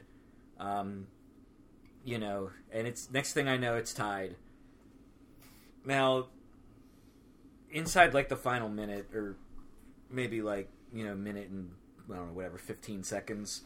Um, you know, there was a shot. Pitt was down two. There was a shot. There was a, a rebound. It hit off the rim. Pretty pretty good rebound, like right in like the middle of the paint area. And two players went up for it. Guy for Pitt, um, you know, goes up for it along with the guy from Louisville. And the Pitt player got the ball, tipped it in, but they called a foul on Pitt. So it went from a tie game to take those two points off the board, and then Louisville gets the ball out, goes down court, makes a three. So it it goes from a tie game to a five point game. And after that, it was it was kind of like, and you, there was a lot of lip reading on the Pitt sideline. Like it wasn't a popular call. Um, Capel went over to like the scorers table to get like the you know official explanation from the referees, and his assistants are all like cursing you know, on in their seats on the sideline, and then Capel comes back. I, I had the sound off, of course, so I don't know what they actually called, but I'm assuming some kind of over the back rebounding foul. It looked like shoulder to shoulder. Okay, to me, it looked like both players had position, and both both players had their hands up right by the ball. It's just that the Pitt player happened to touch the ball, and the Louisville player might have got like a fingertip on it, but the ball went in the basket that Louisville was defending. So it's not about who touches the ball. It's not. It's not like Right. you know tennis, right? Like Yeah. you know, you, you just got to put the ball in the hoop at that end, and it's and um, not saying that Pitt would have won. Like Louisville obviously still st- could have gone down and made a three, but they only would have been up three, not five. So that was pivotal, and you know, I, I checked my news feed after the game, and I'm not the only person who thought that was bullshit. Um, I have no idea Oh, yeah. what I have no idea what the announcers said, but it, bad call. But you know what? Like you can't blame the ref for everything that happens in a basketball game because like when you're playing to seventy some points, like like every scoring play could could potentially be prevented if you had done something differently. So I mean, who knows? Good game. Sucks that they almost beat Louisville twice this year and Yeah, had and nothing well, to show for it because they the came time- very close to beating them down there. Well, when they played Louisville, when they were in Louisville, was Louisville ranked number one at the time, or they ranked in three? Mm. They were they were like They were single digits. Yeah, they were up high. They were in the top five. I Mm. know that. I, I don't think they were number one, but I think they were two or three, Yeah. one of the two. Um, Now the number one team is Gonzaga, who might not lose a game all year because their schedule. who do they play, right? Yeah, uh, and then you have um, so after Pitt beat UNC, back to that in Chapel Hill, they went down to Miami, uh, lost in Tough Mi- loss. tough loss in Miami, ACC uh, play as well. Panthers do have UNC coming to the Pete this Saturday. Oh, that's good. A team we can beat. So uh, we beat them in Chapel Hill. Hopefully, we can beat them on home court, uh, and that should be a big game. That should be a uh, uh, that even though UNC is down this year, that should be a heavily attended sellout game because it's UNC Yeah. in Pitt. Um, Well, I hope they have a smoother security screening process than they did for the Phish concert on December fourth. well, my question is: is how come you, they play UNC twice this year? Did they play Duke twice this year too? Isn't that how the basketball works? No, not always. They don't play everybody twice. No, they don't play everybody twice. Um, because the There's conference sixteen is- teams, so that'd be too many games. That's yeah, conference is too big. That'd be like thirty conference. So I know, like last year they played Duke, and Duke came to Pitt. The year before that, they went to Duke, and last year when Duke came to Pitt, that's when Jay Z showed up to check out Zion Williamson and the rest of the Duke boys to try to get him to sign with uh, uh, was that Roc Roc Nation Roc Nation uh, uh, Sports his sports agent, Sports Yeah. Agency. You know, yeah. By- by Jay Z showed up in Pittsburgh to go to a Pitt game com- to check out Duke because it was closer than Chapel Hill. Yeah. like, did, did you know that um, Beyonce didn't pay her taxes? I heard that Uh, I didn't know about that. because when we were standing in line to get into the Phish concert, and like there was a guy in line. There were a lot of obviously because it's Phish. There's a lot of people who travel and aren't from Pittsburgh, but they're in, in the line. Right, right, right, yeah. And there was one guy behind me who was very local, and he's like, "Man, like it's bullshit. Like when this was when." This was the Oakland Zoo back in the early 2000s. Like it would sell out. We never had to deal with like lines like this. Blah blah blah. blah. And I and I, I was just cracking jokes, you know. I was just like, yeah, I wonder if the lines were this bad when Duke was in town with Zion Williamson and Jay Z came to the game. And, and Julia's like, did you see that they like that like Beyonce still like owes money because she didn't pay her like you know that like tax that they take off of every performer who performs in the city. Right. Like, oh, apparently, yeah, yeah. apparently Beyonce didn't pay that. Oh, well. But like the Delta Foundation owes Kesha money, so Yeah, maybe yeah. they can work It- out it's a- some it's- kind of three-way trade. it- it's a wash. no, it's not a wash. It's I a wash, everybody get paid. yeah, yeah, everybody get needs paid. to get paid, right? Like, Right. uh, there's potholes on Stebbins, and Kesha's running out of glitter. So, like, everybody needs to get paid. That's all I'm saying. There you go. Uh, move on to Penn State. Penn State has taken two losses in a row to Rutgers and Wisconsin, uh, taking them out of the top 25. They were ranked 20, I believe, last week when we were recording. Uh, the Nittany Lions head to Minnesota tomorrow night for a game. Um, They went and lost the first game after the first game they played after I had my talk with Hess about how he should really try to care about Penn State say basketball because they're ranked in the And top they go and lose 25. to they, Rutgers. they, they lose to Rutgers and they lose to Wisconsin. Well, yeah, the Wisconsin was. I mean, that's more a little. Yeah, more- but neither one of those teams are ranked, Wisconsin's Wisconsin, and Rutgers is Rutgers, right? and one is better than the other. and they're both. I one. Both I've seen one, Big Ten. I've so- seen one go to the Final Four, and I've not seen the other play a single game since they left the Big East. So So how about uh, that little university that's down to the south of us, seventy miles, uh, West Virginia? Mm. They're ranked number twelve currently. They uh, were playing TCU tonight, uh, and I and and the feeds came up on my Google bullshit all night because they said it was local to me. well, my phone still insists on putting the the Quick Lane Bowl at the top. So I I, I don't know how to delete that. WVU won eighty-one to forty-nine. Damn. 81 to Okay. 49 over top of Jamie Dixon and the TCU Horned Frogs. Um, and they were playing in um, they're playing in uh, uh, Morgantown tonight. Okay. Uh, so they they have a win there at TCU. Um, they've been dominant force in the Big 12 with some large wins, but what we consider in quotes here good losses. Uh, like to Kansas, who was number six at the time, or, or Yeah. who was number six now. But I think Kansas was number one or two Yeah, they're a lot better they than they lo- were last year. when they lost to oh, West Virginia basketball last year was horrid. They, they couldn't do anything right. It, it was like West Virginia football this year. Yeah. Um, yeah, West Virginia football couldn't do shit. Love it. Um, yeah, love that too. Um, it was funny listening to Pat McAfee, by the way, on that feed uh, about when he played at West Virginia, and uh, and they asked him about how kickers do this and do that, and and get in those big situations. He goes, look, and he goes, look, he goes, I was on a team that I took us out of a national championship game. He goes, I missed two field goals. He goes, we lost.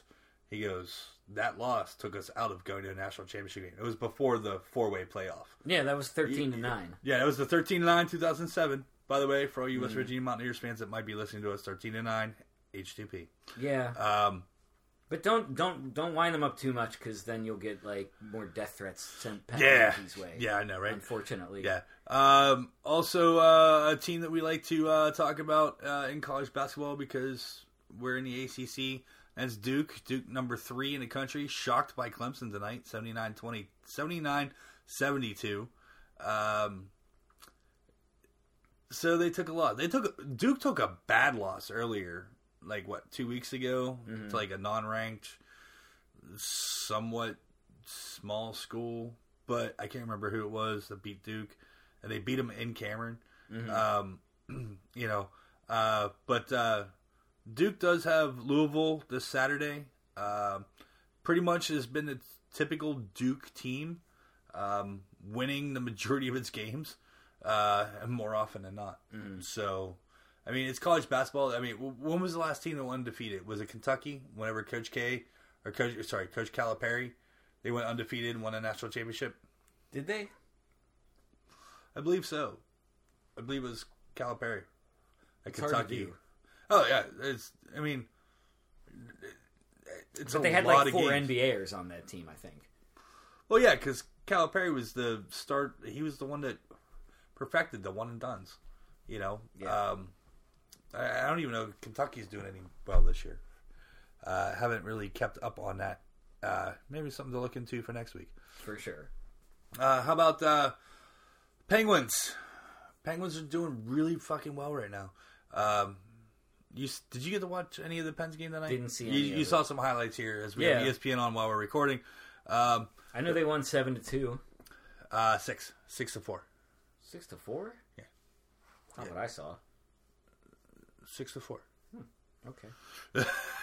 Where did I see seven two? Was that their last game? That was the other night. Oh, okay. see, my phone's not updating. Like it's it's showing recent scores, but it's like they're not actually recent. Ah, well, uh, my Apple Tech's in bed. Sorry. Well, yeah, like I'm not asking. You know, I'll just go to. I got to go to the store anyway. I need another one of those stupid, like plugs for the headphones. Oh, a dongle. Yeah, whoever you know. Yeah. There's different dongles, but the specific one is the one that like Which that I can do you plug have? into my aux cable Which phone do you my have? car. I have an eight. Uh, so it's Yeah. the dongle you need. Yeah, I need the dongle for my car Yeah, I, I know Yeah. exactly what you Mm. need. because sometimes my Bluetooth in my car is trash. Yeah. Yeah. Lo- love new technology. And they say, hey, this will work great. And then you're like, Well, my oldest Bluetooth device right now that I own is my car radio, and it's also the hardest to replace. I mean, Yeah. if I have bad headphones, I can just throw them in the garbage and go get new ones. right? Yeah, yeah. But like, you know, I'm not paying like two hundred dollars to get a new car stereo. just just for like the Your car's just- not. And you know what? You have a hatchback though. They'd be salt. I'm yeah. not. It's not the '90s anymore, Dude, you can put two Yes, twelves. yes. in If I if I was like a little like 16 year old Central boy with fucking a crew cut or a mushroom hair hair part in the center cut, you know, in my Man. Crutchfield catalog, and I could sit at the lunch table and all my friends could tell me what fucking kickers to get out of the Crutchfield catalog to put in my Yaris, but it's not the 90s anymore. The problem is, Matt. you don't need you, don't need you- 18s to listen to podcasts. Dude, you, you don't have room for more than four shopping bags in the back of your. You kidding me, dude? I put my seats down. I Whoa, whoa, no, no, no. If Yeah. you okay, you just said it right there. You have to put your seats down. No, dude, the other day I went to Kuhn's and the beer distributor, and I had like three bags and like milk and eggs off to the side, and then a beer case, and that's without any stacking. All right. You can, you could fit a lot back there. You could fit two We, cartloads. we were good. We were good Tetris players. That's Oh, what. it- yes. that's what it Yes, comes we down were. to. That's how Yeah. I can pack a moving truck like no tomorrow. Like You're actually, I, I can speak from experience. You know what you're doing. it's it's it's all Tetris. Yeah. Uh, Penguins though won four straight. Uh, three of them on the road. They were over the Knights, over the Avs, and over the Yotes. Um, back home tonight uh, with the return of Sidney Crosby. Uh, the game was six to four. Final Pens win. Geno with two goals and four points. Crosby with a goal and four points. Uh, Rust with a goal and a hell of a drop back pass from Geno on that goal. That was a sick fucking play. Look that we'll, we'll look that up on Twitter. I just looked up the score. It's seven to three was the final. Seven to three was the final. Which, like, I don't know how they lost a goal from your six to four. Rah. Was there one that like appeared to have gone over both goal lines at the same time and they had to review it? Like Uh, show me seven to three too. Jesus Christ! How the I had seven two. I guess maybe the Wild got an empty netter at the end. There's no empty net. you Uh, pull the goalie just to be a sport. uh, I hey, I'll challenge you here. I don't know. but Make I- things interesting. Apparently, I missed two goals, folks. But Uh, they, more importantly, it was a chilly night. It was a chilly night also on the island, but they don't have chilly nights on the island. But the Islanders won eight to two over Detroit. Detroit's straight up bad this year. and Pens are going to Detroit. Not tomorrow. The next day. Yeah. Okay. What's so surprising about Detroit being bad is they have a lot of guys on that team that were there when they were good. Like they still have Darren Helm and Abdelkader and uh, what, what's who's the goalie? Not not the they had to switch to the backup Curtis Pickard. But shoot, what's the guy? What is what is the guy's name? The the the Red Wings goalie. He's like who we played in the finals. oh yeah. Um. Anyway, Uh. we- we'll look it up later. But my point is, like, Detroit's really bad this year. So- and they were pretty bad last year, but they they still have a Ever lot of since guys. Babcock left, yeah. it's ever since Babcock left. But. I'm saying, like, they they have a lot of the players that like we were supposed to be worried about. Like, I remember Abdelkader scored against us in Game One of the finals the year that we beat them.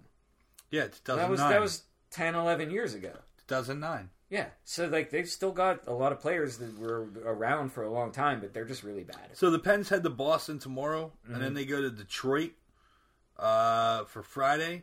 So this is actually so at the game tonight they were showing a lot of the dads up in the one box because Yeah. Mm-hmm. the Pens are doing their annual dads trip. So uh, all the Pens and their dads are going to uh, Boston, uh, leaving tonight uh, f- and flying up there. Uh, they might even just go up in the morning. I don't know. They might so, do a morning so skate risky here. taking a bunch of hockey dads to Boston. right. So much trouble. And so much trouble for hockey dads in and, that town. And then and then after that they have uh they have uh Thursday off and then they are playing the Red Wings in Detroit on Friday. Uh and then they have the Bruins on the 19th and then the Flyers on the 21st in Philly. Now, let me get back to my notes here and we'll we'll mm, do some quick math uh, real quick. Uh, where's my out of my notes? Uh, the team seems to be clicking uh, currently right now uh, with after their recent uh, west western and Midwest road trip there. Unfortunately, the Pens are getting hot uh, to go uh, onto a cool down period. The All Star break is looming, sir. The All Star break is looming, uh, and also with the All Star break, uh, the Pens get their week bye Yeah. at the same time. So that's a nice long layoff. So they're gonna have ten days off, except for two guys, uh, Jarry and Letang, uh, going to the All Star game with Tanger uh, as a captain. Awesome, good for Awesome. Tanger. Gonna be captain of the Metropolitan. inter- it's interesting. He's gonna be captain of the Metropolitan Division uh, at the All Star game. Um, so here's where we get where I run back to the schedule real quick. So it's Bruins in Boston, in in uh, Detroit for the Red Wings on Friday the seventeenth. That's this week still. Uh, Sunday the nineteenth, the Bruins come to Pittsburgh. Tuesday the twenty first, uh, the Pens play the Flyers in Philly. All Star break happens. Uh, so that's a Tuesday. So they're off Wednesday, Thursday, Friday, Saturday, Sunday. Uh, the All Star game is Saturday, right? So they do the skills competition on Friday. All Star game Saturday, right? Uh, and then they don't play again until the 31st. That's 10 days. And they got the Flyers at home after they come back. So they have a 10 day break. So the All Star break and their week long uh, uh, break there, their seven day uh, bye week uh, is what they have going on. Um, so that's a that's a long break. So like I said, they're getting hot, but they're they're they're going into a big break period, which may or may not be good for them. We'll see how this goes. Uh, funny thing about the All Star game, I saw um, the skills competition. They're going to be adding in the shots from the stands in the skills competition. Shots from the stands. Yeah. So, what? do you ever watch um, Dude Perfect on yeah, YouTube? yeah, I know how that works in basketball. Okay, okay. So they uh, watch the Dude Perfect hockey. Okay. All right. So they go to the upper deck. So like, say you're at um in, in um in the paint bucket, you'd be at section two which is center ice, or which is behind the net on the uh, where the pens would shoot twice. Is two So they'd be up on the above there at two twelve. They're gonna be taking shots over top of the net and mm. over top of the fans in the upper deck and the lower deck, going onto the ice to score in the opposing net. So what? Like you're gonna have to like possibly like if you have the seat like No, no, next no, to where no, they're no, no. shooting from, like No, they're gonna they're gonna have the runway, like the steps. Like when you walk up the steps is section two twelve. Right. But like if you have like that seat next to like you did not think probably when you bought the tickets to the skills competition and you like paid some for some nosebleeds because you didn't want to pay for like glass seats. Yeah. you know, and you're like, oh well, it'll still be pretty cool, I guess.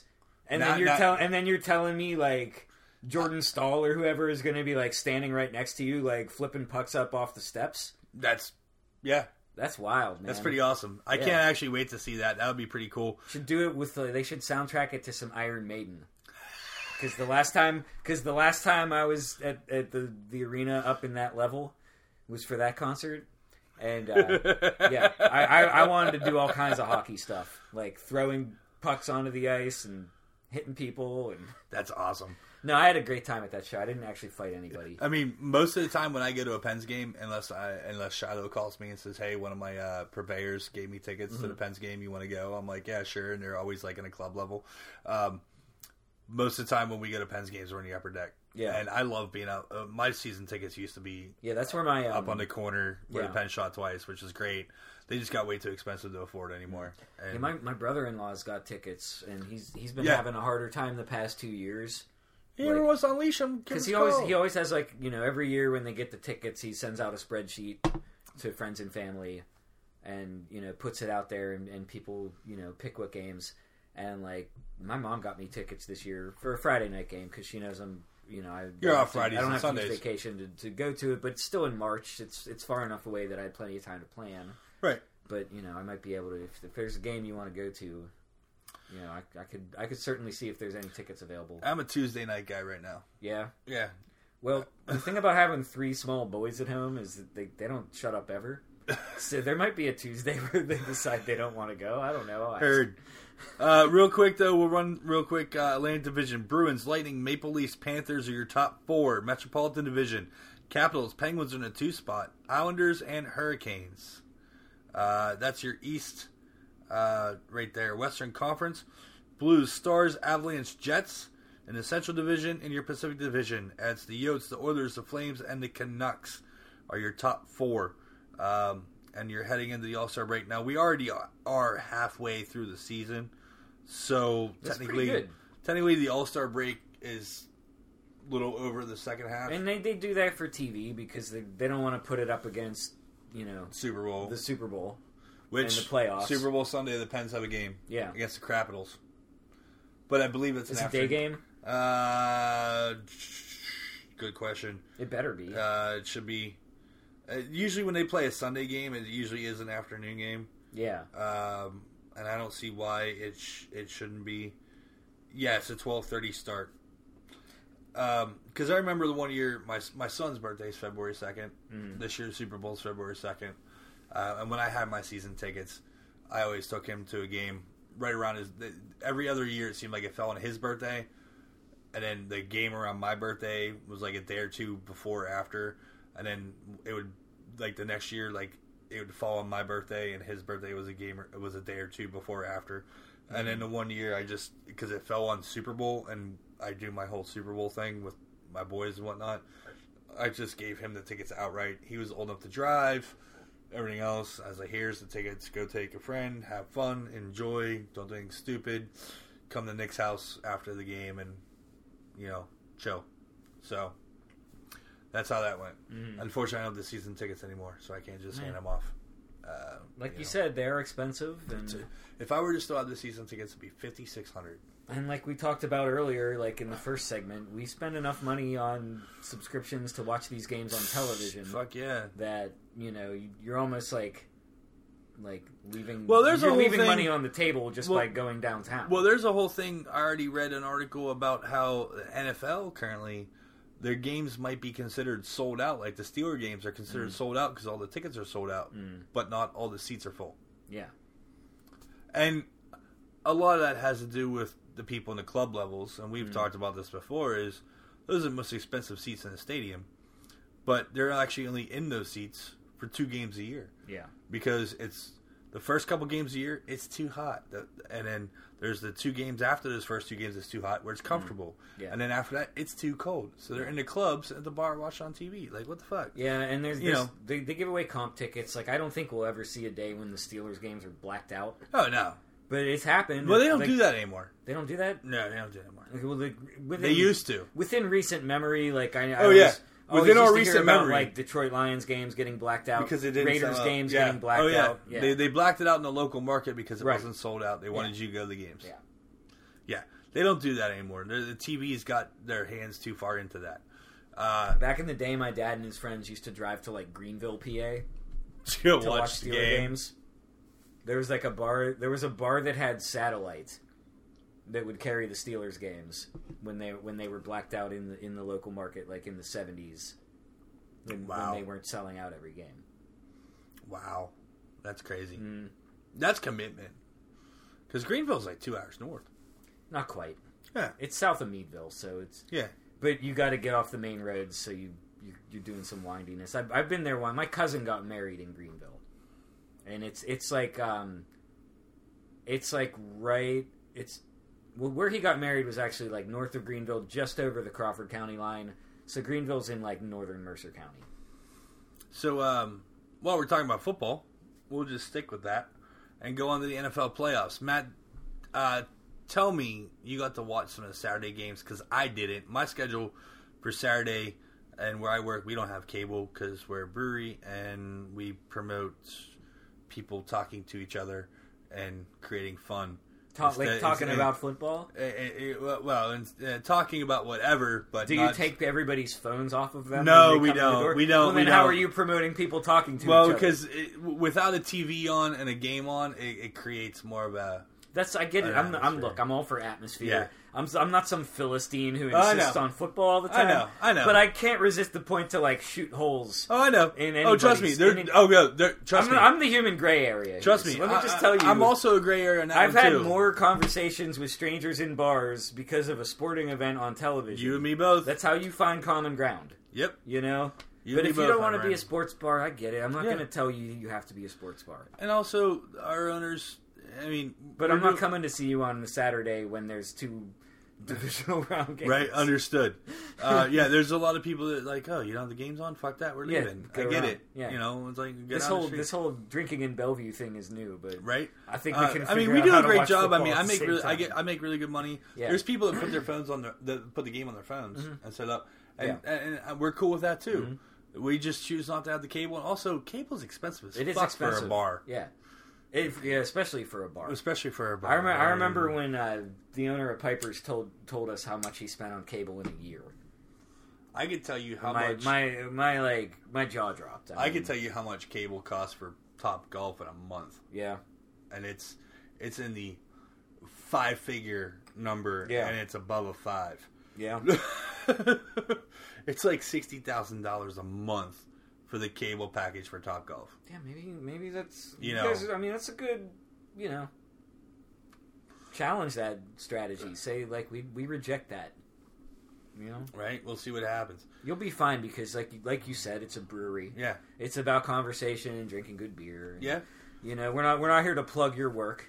Yeah, I'm not Um, here to plug my work. But as as but far anybody as want to come out to Lincoln Avenue Brewery and see me on Wednesday nights behind the bar, Thursdays and Saturdays I work the tables. It'd be awesome to see you folks. yeah.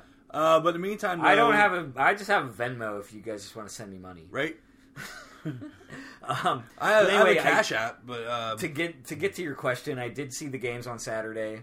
Um, I watched all four games, almost in their entirety. I watched two of the four. The other two, I, watched I don't know if you saw my tweet where they. I said if if uh, if sitting is the new smoking, like I just took down five packs of Yeah, unfiltered yeah, Pall Malls. I did see that. All I did all weekend was just sit and watch football, Mhm. and then go work and sit more while As I'm also sitting here, watching football. as I'm sitting here smoking a cigarette. well, you know, Um, but yeah, I'm no church mouse either. yeah, right. Uh, but no. Uh, so, so what do you think of the Saturday game? So, how how do you what do you think about uh, Baltimore getting knocked off there? man? Amazing, exciting. Yeah, as Steeler fans, were like the Patriots are out and the Ravens are out. I Fuck didn't. yeah.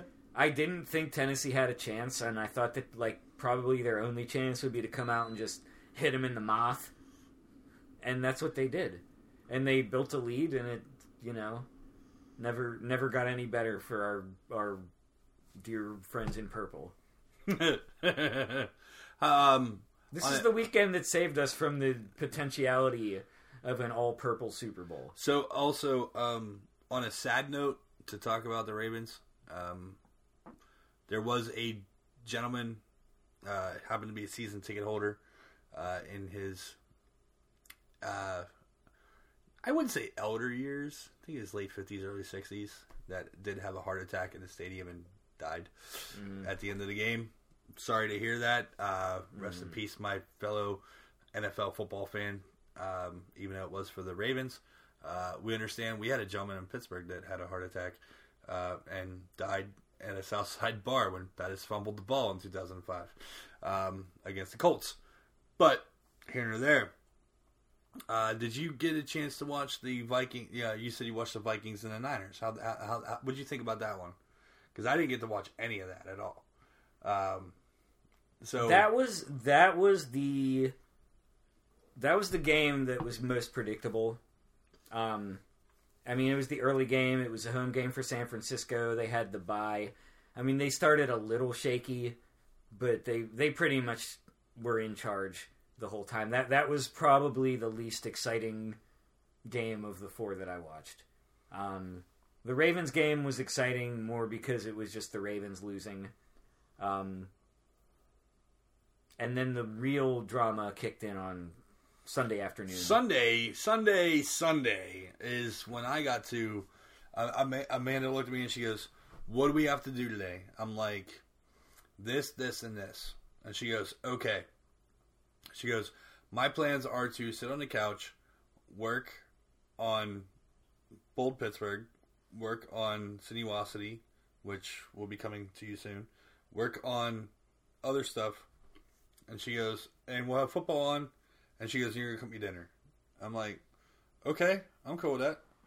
Uh, so we took care of our errands and did what we had to do, and we came home. And the first game on, which to my delight, surprise, was like a 3:30 kickoff. Yeah. I'm like, ooh, this is great. Hence, how I got to watch a hockey game prior, then two football games, then the final few holes of the golf tournament on Sunday. Um, the Kansas City game. I saw the one meme that was posted that was Travis Kelce standing next to Patrick Mahomes, and Kelce was pointing, and it said, "Hey, uh, let's let him get up by 24, and then we'll really start playing and see what happens." Right. well, okay, so I I was watching the end of a movie and didn't didn't switch the game over. Ex- I didn't switch to the game until like seven minutes into the first quarter, and, it and was you're like, already they're down fourteen nothing. 14 nothing. Like, and fuck? I was like, well, what the hell? And then he, and then like, you know, Chiefs are like, receivers are like, balls are hitting them in their hands, and they're just like throwing them straight onto the turf before catching them. And I'm like, what the hell's going on? This this looks like it might be like a classic choke. I mean, Andy Reid, like we all know his history. yeah, Um, you can't win the big one. you know, there's, and this isn't even the big one yet, but you know, it's like you're thinking like, okay, this is this is more of the same. It's a choke. Like the the legendary loud Arrowhead Stadium crowd is silent. Nothing good is happening. Houston gets a third touchdown. Then they end up having to kick a field goal. 24 nothing at the end of the first. Then they have that possession where uh, Watson threw like a, a sideline pass on third down, and it just hit the turf, and like I could even feel the momentum swinging a little there. Like And then that return. the return. I mean, at that point, Julia was like, "Do you have money on this game or something?" I'm like, "No, this is just like the most insane thing that I've seen all year." Right? In a very long time. It wasn't the biggest choke. It wasn't even the biggest choke in Houston sports history No. because of that Oilers game where where Buffalo. Frank Reich and Buffalo came back. Yeah. Um, but I mean, it was really a sight to behold. And when when Houston you know, like finally relinquished their lead, I was like, "There's no way." That they're coming back Like from you this. know, it, just like kept four, four minutes left in the second quarter. I, I said to her, I was like, "Well, he, Travis Houston's going to lose this game." Travis Kelce had 10 receptions, 145 yards, and three touchdowns. Yeah, and it felt like the three touchdowns were all like in between the same commercials. Well, like, it- I mean, I know they like like it was more oh, obviously yeah. the way football Yeah. is structured, but it, it's almost like he had three in a row. Like they were doing make it take it. Yeah, Like definitely. when you play pickup basketball, you know, it's just like oh, if you score a touchdown, you get the ball back. Yeah, it, it was it was ridiculous that how that game transpired. Um, here's a funny little stat that I uh, uh, found out. Um, Andy Reid uh, is the first coach to be up by more than 20 points in a playoff game and lose said playoff game, and also be down by more than 20 points and win said playoff game by more than 20 points. Amazing. So the guy has been up by 20 and lost by by more than 20 and lost by more than 20 in a playoff game and has been down by more than 20 and has won by more than 20 in a playoff game. And um I, I found that out from Mr. Pat McAfee because he was part of that team. That Right, so beat- he's like they're not like focused on the game, you know. Yeah. they're talking about all this Um, other stuff. It's yeah, fun. That's cool. You know, uh, but it, it was it was great to uh, to watch that game, and it was like now, now the Patriots are out. Now that the you know since the Patriots been out since week one of the playoffs, now that the Ratbirds are out. Uh, as a Steeler fan, the only team we can't root for is San Francisco. Because if San Francisco were to go on to the Super Bowl and win, that would put them with six Super Bowls. yeah, So, as a Steeler fan, we're rooting for Green Bay right now in the NFC. And the AFC, you know what? I have a friend of mine that has left Facebook probably three years now. Mm-hmm. And while he was on Facebook, and he's been a Titans fan, he was an Oilers fan growing up. Mm-hmm. He grew up here in Pittsburgh. He's an Oilers fan. And when the Oilers moved to Tennessee, he remained an Oilers fan. And when we came to Titans, he became a Titans fan. Um, stayed with the organization.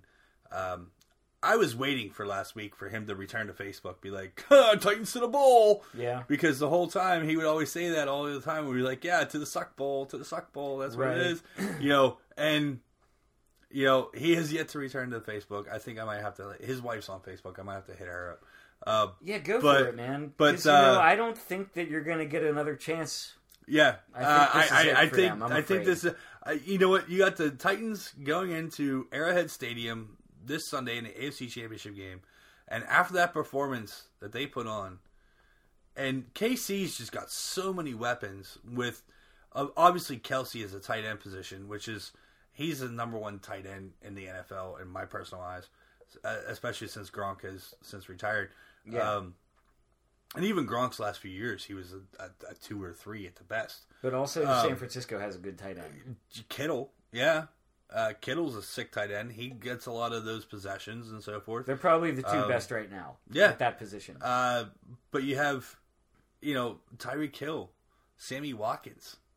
Uh, who's the running back at uh, KC since they lost Kareem Hunt and Spencer Ware is not there anymore? I don't even know.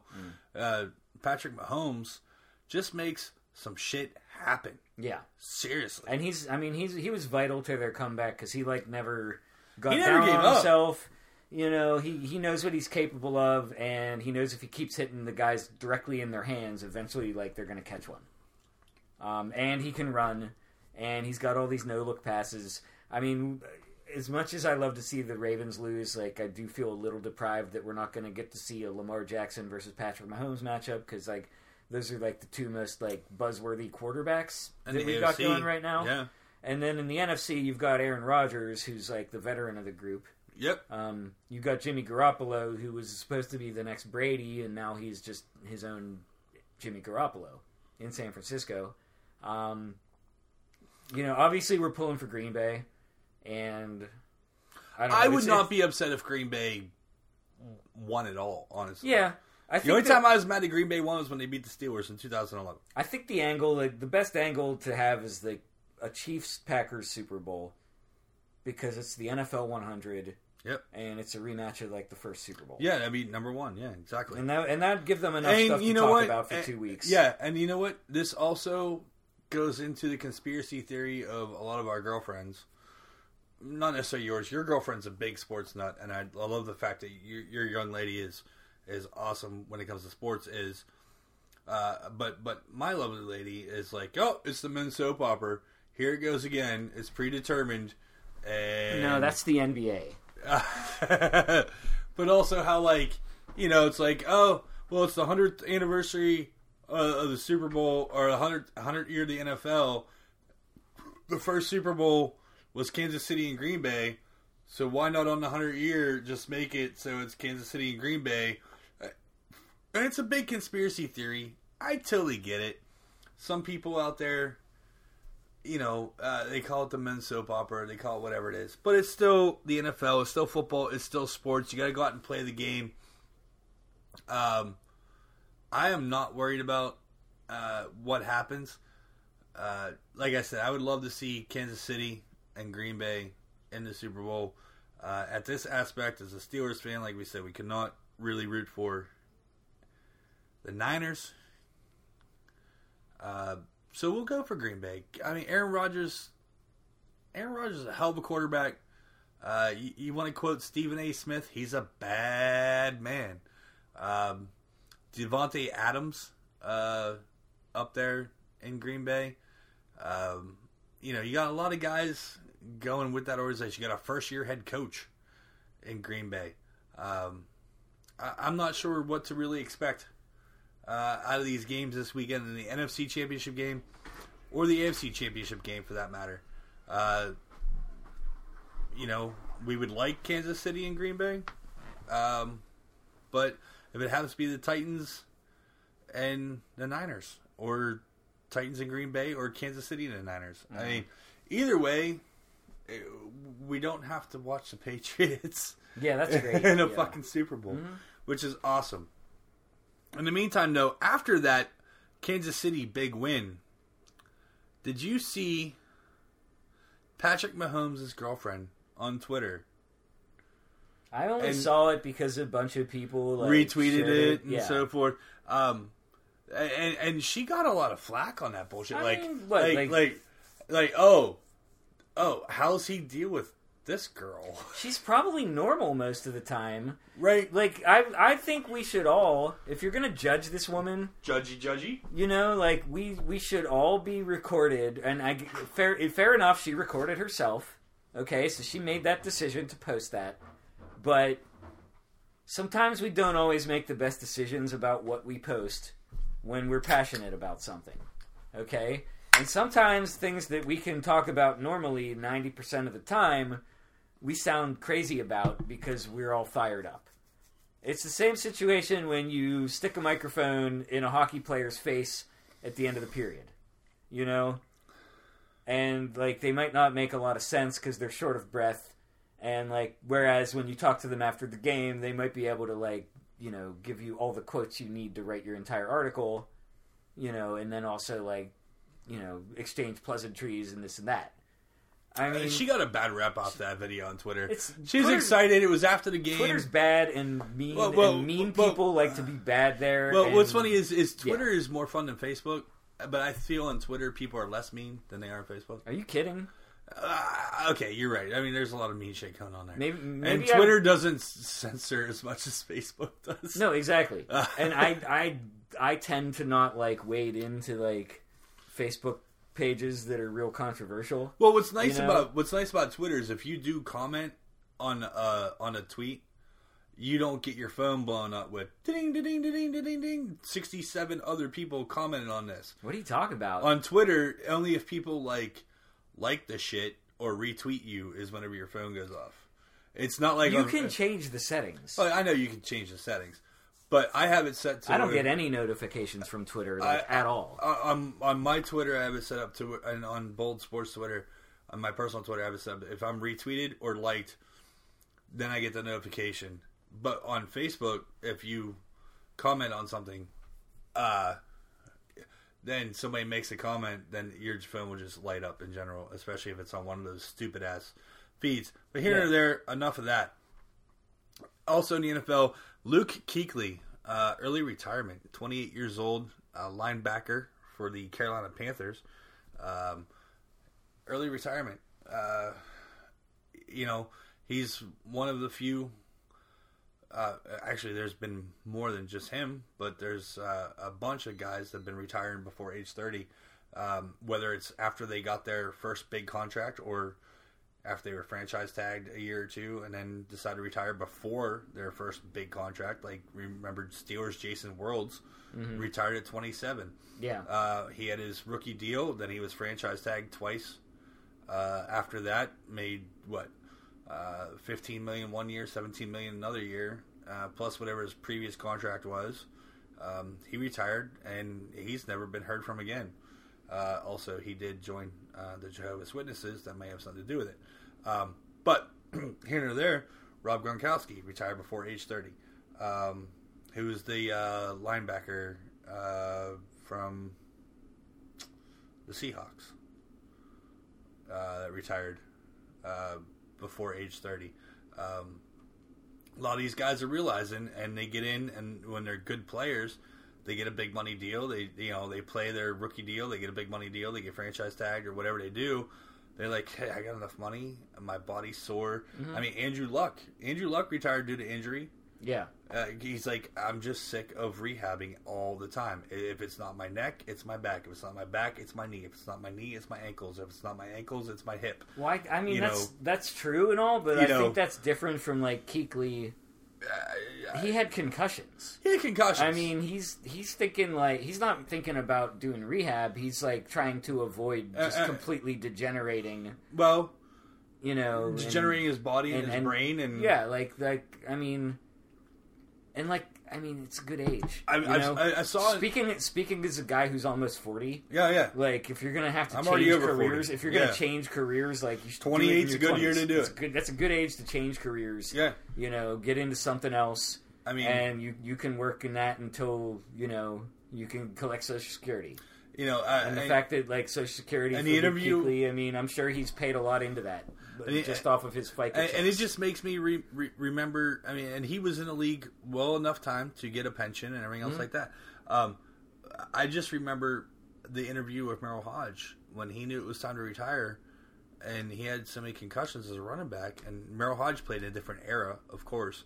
Um, but when Merril Hoge said he was helping his daughter with his homework, and he thought Canada was a state, he's like, hmm, maybe I need to reconsider some shit here. yeah, You know, No, Merril. Hodges went on to a great career as a uh, analyst and Mm-hmm. a and a commentator on things and an MC and you know stuff like that. I don't know what he does full time if he does anything full time or if he just goes off on uh, what we see him on TV with. Mm-hmm. Uh, but you know, Luke Kuechly, congrats! You had a great run in the NFL. You hell of a linebacker, played a hell of a game, and um, hey, live your best life and go what on is into the next chapter. Uh, real quick, don't want to spend too much time on this because it's really stupid political bullshit. Vince Vaughn um, was at the national championship game in New Orleans. Um, Vince Vaughn was seen and videoed uh, in the private box with uh, our uh, president of the United States, Donald Trump, and his wife Melania Trump. Uh, they were seen and videoed having conversation uh, and so forth. And afterwards, he got up and um, shook Donald Trump's hand. And now he's getting ridiculed all over the fucking internet because people are idiots. All of you remember the movie Zoolander. They were in that movie together. They, yes, did previously know each other uh, from working on a film together. Yes, the President of the United States, before he was president, not only was a businessman, but also was in films and movies and also uh, reality TV shows. I'm not sure why this is even on this show because it's not really sports Um, related. It is kind of Like, it happened in sporting. It event. happened in a sporting event, but like, I Yeah. mean, I, like, just we don't review hot dogs on this Yeah, show. and I'm not hot reviewing dogs hot dogs. And there's hot dogs at sporting events, but just saying, that's just dumb bullshit. Keep keep. That's this belongs in political Twitter. Yeah, that's what I said. Where- Which is where go. I found it. Yeah, and my and- my if you since you brought it up, my take on it is that like I, I don't really care for Vince Vaughn that much to begin with. Yeah, I like Um, some of his movies. It, like some of his movies are okay, but he kind of plays the same character in every movie. Yeah. Like he's not like you know. favorite Vince Vaughn. I, I favorite Vince Vaughn movie. Go. I don't have one. I do. Swingers. Swingers, I guess, but s- Swingers. I haven't seen Swingers since I was seventeen. Like something tells me it didn't age well. Um, I don't know. Couples Retreat was funny. Yeah. I, I like. I have HBO, like we dis- we established. So like, I see Right. Vince Vaughn probably more than I see my own parents at this point in my life, and like he's fine. eh, Whatever. I, um, I, I just wanted to say, like, the look, thing that pissed me off was the like the Sweet Caroline. Like that's what was playing. And it was like it was like they shook hands right as like the like it's like Vince Vaughn had to like go leave because he didn't want to like be there when everybody was singing along to the refrain. Is what was was my take. And it's just like, hey man, like if I can get out of having to hear Sweet Caroline one more time, like I'll shake hands with Donald Trump. Fuck it. There you go. In the meantime, uh, so tonight the Penguins had their Pittsburgh night uh, at the stadium. It was all things Pittsburgh. Of course, Dan Potash was going to Primanti Brothers and the other, uh, the Mount Washington and to the Point and everywhere else. They had all the Pittsburgh mascots, all the pierogies, the Pirate Parrot, Steely McBeam. Uh, there was even the um, sinkhole bus The sinkhole bus. made made the ice. Um, That's an, a very elaborate Halloween costume like Yeah. that does deserve a second chance. yeah. So, um, like, if you can incorporate that into any sort of sports I, promotion, I you know, actually go can't right wait ahead. to listen to the guys on the fan tomorrow uh, on my way to work uh, because there was a bet that um, would Sidney Crosby return to the Penguins to play a game before the sinkhole was repaired, and obviously Sidney Crosby returned before the sinkhole. was I haven't been down there. I don't know. It's oh, Okay. it's not repaired yet. It's still fenced up and everything else. I usually I like to bike down there. Uh, It's a good, But- it's a good shortcut. But yeah, so uh, I, I can't wait to see who won or lost that bet. Uh, in the meantime, though, they were talking about your Pittsburgh Mount Washington on the holds of the Mount Rushmore. Okay, so it's So- like Mount Rushmore, but Pittsburgh. Right. So, So, Mount- it would your, be Mount your, Washington. your Pittsburgh Mount Washington. So we can get rid of the Sprint billboard and replace it with like so, effigies so of famous. you had so you have to pick a penguin, a pirate, a Steeler, and a and a prominent Pittsburgh person. Okay. Okay, this is interesting. I think it's a little I mean it's it's because Pittsburgh is such a sports town, it makes sense that we're doing this, but I, I wish we could open it up to like maybe just like two and two. Yeah. Especially because I think we all know who the hockey guy is gonna be. The hockey guy, in my eyes and in your eyes, is probably going to be Tim Mar- Horton. But no. Obviously, it's Barry Lemieux. yeah. Yes. Um, So that's a no brainer. who's your baseball guy? That's a little harder and um but again it's like really not. You gotta go Clemente, right? So a lot of people are going Clemente. Me myself, I'm going Stargell. My number two would be Wagner because he's from here. Hashtag he's from here. Right? He's got better stats than Neil Walker, and he's from closer to like the point than But Neil also, Walker. our grandparents didn't even see Wagner play. But he was an inaugural Hall of Famer. Yes, he was. Um, and like the, to honor the history of baseball in this city and, and to show people that like Pittsburgh was a sports town before I mean, the seventies. in in the tweets and everything else like that, and the Facebook. And you've also, feed, and then again, you've also got he, Billy he Maz. was, he was mentioned in there. Mazeroski, of course, was mentioned there. Clemente was. What, what's your there. rationale for Stargell above Clemente? If I have to ask, Um, uh, rationale for Stargell was, uh, you know, um, it was this. I don't know if you call it the second era of the Pirates' greatness, because the Pirates were great in the early 1900s. Then they were good. They started out the 60s great, and then they were really great in the 70s. see, I consider you can draw a thread between sixty and seventy one because like you still had Clemente. Clemente was on both squads. Clemente was on both squads. like Blass wasn't on the sixty team, but he Nope. was in the minors. yep, and he knew Clemente from the minors, and then he came up and was instrumental to the '71 title. yep. But you can't. I don't think you can include '60 in the same era as '79. No, you can't. So I, I would yeah. I would say that there's three. Well, Stargell There, was there's on the like early Murtaugh.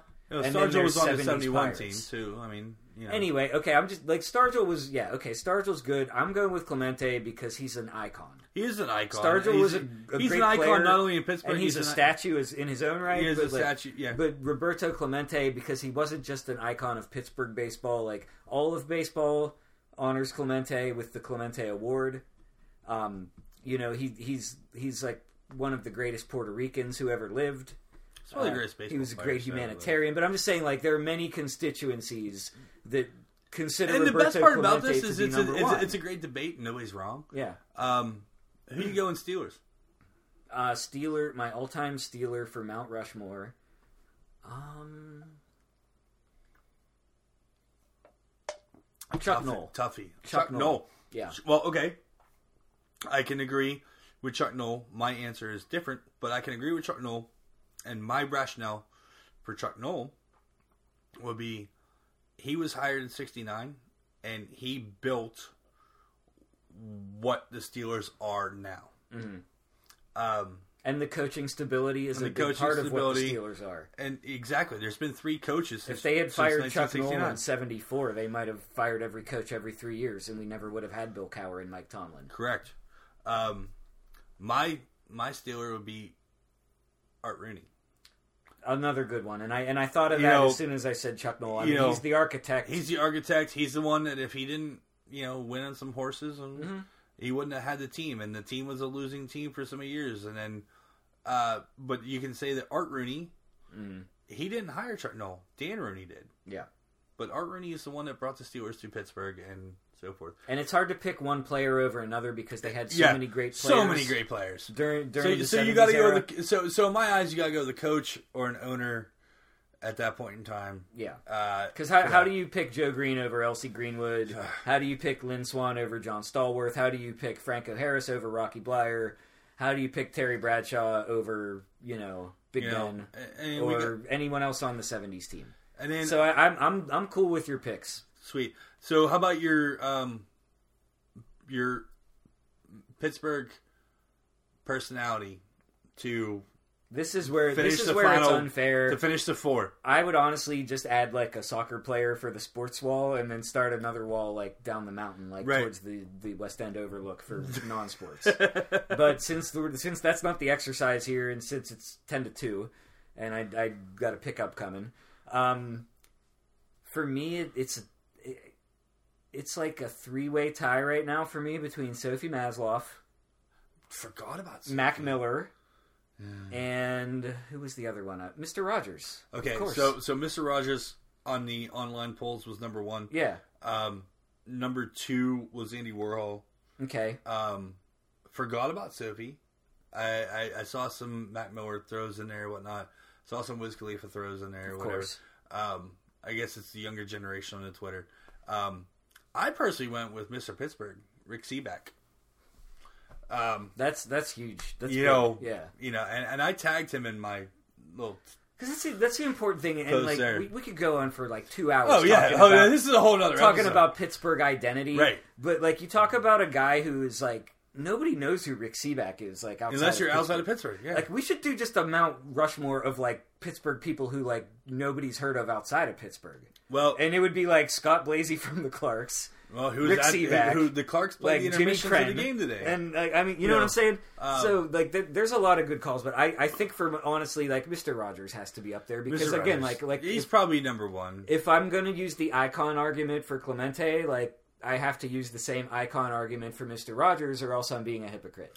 Definitely. But if you wanted to like. You know, you'd have to put somebody from our government in there at some point because it is Mount Rushmore after all. Richard Caliguiri, Cal Jury was good. He's already got a statue. right? I mean, So- David Lawrence did like the David first Lawrence, Renaissance. yeah. I mean, I mean, a lot of the early, early, early founders of our city I think were war criminals. I, I, don't, I, don't, Uh, I don't. I don't know that Sophie. I, I would put a guillotine on Mount Washington with an effigy of Henry Frick. That- That's it. There you go. Wow. And I'd rename the stupid park. Yeah, there you go. I mean, Frick is was not a love person by all means. No, If but he you- had a lot of money. But- he was the original Antonio Brown. oh, fuck that dude. Tune in tonight for "I Got a Lot of Money" by Henry Um, Clay Frick Uh, but and but- the Frick City Singers. By the way, if you didn't hear Antonio Brown, uh, the Hollywood, Florida Hollywood Police Department has has uh, broke ties with Antonio Brown. Said we do not want any of your money. Do not involve yourself with our local Pee Wee football league. Do not donate any more. This that. Mm. I saw thing. that. Yeah. Um, that's here nor there.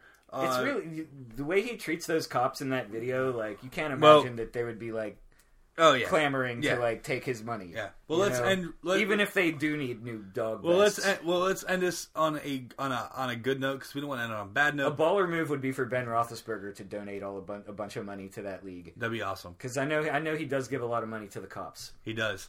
He he's bought them a lot of dogs over the years. And vests for let, the dogs. Let, let, us end on a good note. Um, Bill Cowher was surprised on live TV about getting into the Hall of Fame uh, on Saturday. Mm-hmm. Uh, Jimmy Johnson was again. Uh, he was surprised on live TV on Sunday. I missed the Cowher one, but then when I found out that like they, Yeah. that they were up to that sort of thing, I was like, I should probably watch halftime. right. And uh, Uh, you know, and they're like, "Oh, we got a surprise," and I was like, "Yeah, Bill Cowher's going to come out, and they're going to honor Bill Cowher on Fox." No, No. wrong. No, Way to did- read a room, Matt. Yeah, they did. They did Jimmy Johnson. It was Um, cool though. I, I'm not a Cowboys So, fan. so uh, there's there's 20 people going in the Hall of Fame this year for the centennial. Um, and it's being kind of treated like a consolation prize. yeah, It's not the same it's- it's process not the as same the process. voting. Because uh, usually I told my dad not they- that long ago that I didn't think Cowher had a Hall of Fame resume. I don't think he does either. And Tomlin's got a better record. Yeah, He um, got it unless like he like, Towers lost more championship games than than Tomlin has. Well, I mean, Tomlin You know- Tomlin could stick around for ten more years of mediocrity and maybe like chip away at his winning percentage, but like this isn't about his numbers and his record and Right. Super Bowls. It's about you know he's a TV guy. He's Coach Cowher. He's gonna he's gonna be there for Right. years and years Yep. on on that show. So he's till he's old and gray, probably. Uh, and it's it's all about the NFL. So we know two of the 20 guys going in uh, to the NFL Hall of Fame this year. Uh, other Steelers that are on the ballot, uh, Alan Faneca, of course, uh, and Troy Polamalu. Uh, there was another guy that was on there, and I can't remember. He was well before us. Uh, Troy Polamalu, uh, and from what I've understood and read several articles about, I think Troy Polamalu is a shoe in. Yeah, Um, he's pretty much a shoe. in. he should be. Uh, and also, uh, note on that, uh, the Hall of Fame game has not been yet determined. Uh, so they're talking because they don't determine the Hall of Fame game until they decide who's going to the Hall of Fame. Then they pick the teams that are going to play that based on that. So um, they're potentially talking a uh, Steelers Cowboys Hall of Fame game, which would add a preseason game to each of the guys' schedules the Steelers said, "Hey, we're for it. You know, whatever. It doesn't matter. You know, it's what the NFL wants to do."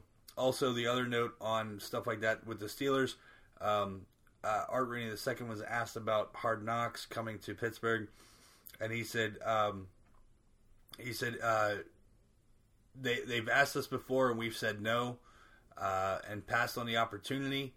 He said, in the, he says, obviously at this point in time, we are past the point of being asked. Now it is a we're doing it and you have to deal with it. Um, we hope they wouldn't pick us, but if they do, we'll grin and bear it and um, deal with it as it comes. They know it's coming. Yeah, uh, because the NFL is just you know HBO and everybody in the NFL is looking at their chops like, oh, the Steelers are mm-hmm. eligible for Hard Knocks. What the mm-hmm. fuck? We want to get in there. All right, folks. Thank you very much, Matt. They should ran- scrimmage the team from Euphoria. awesome.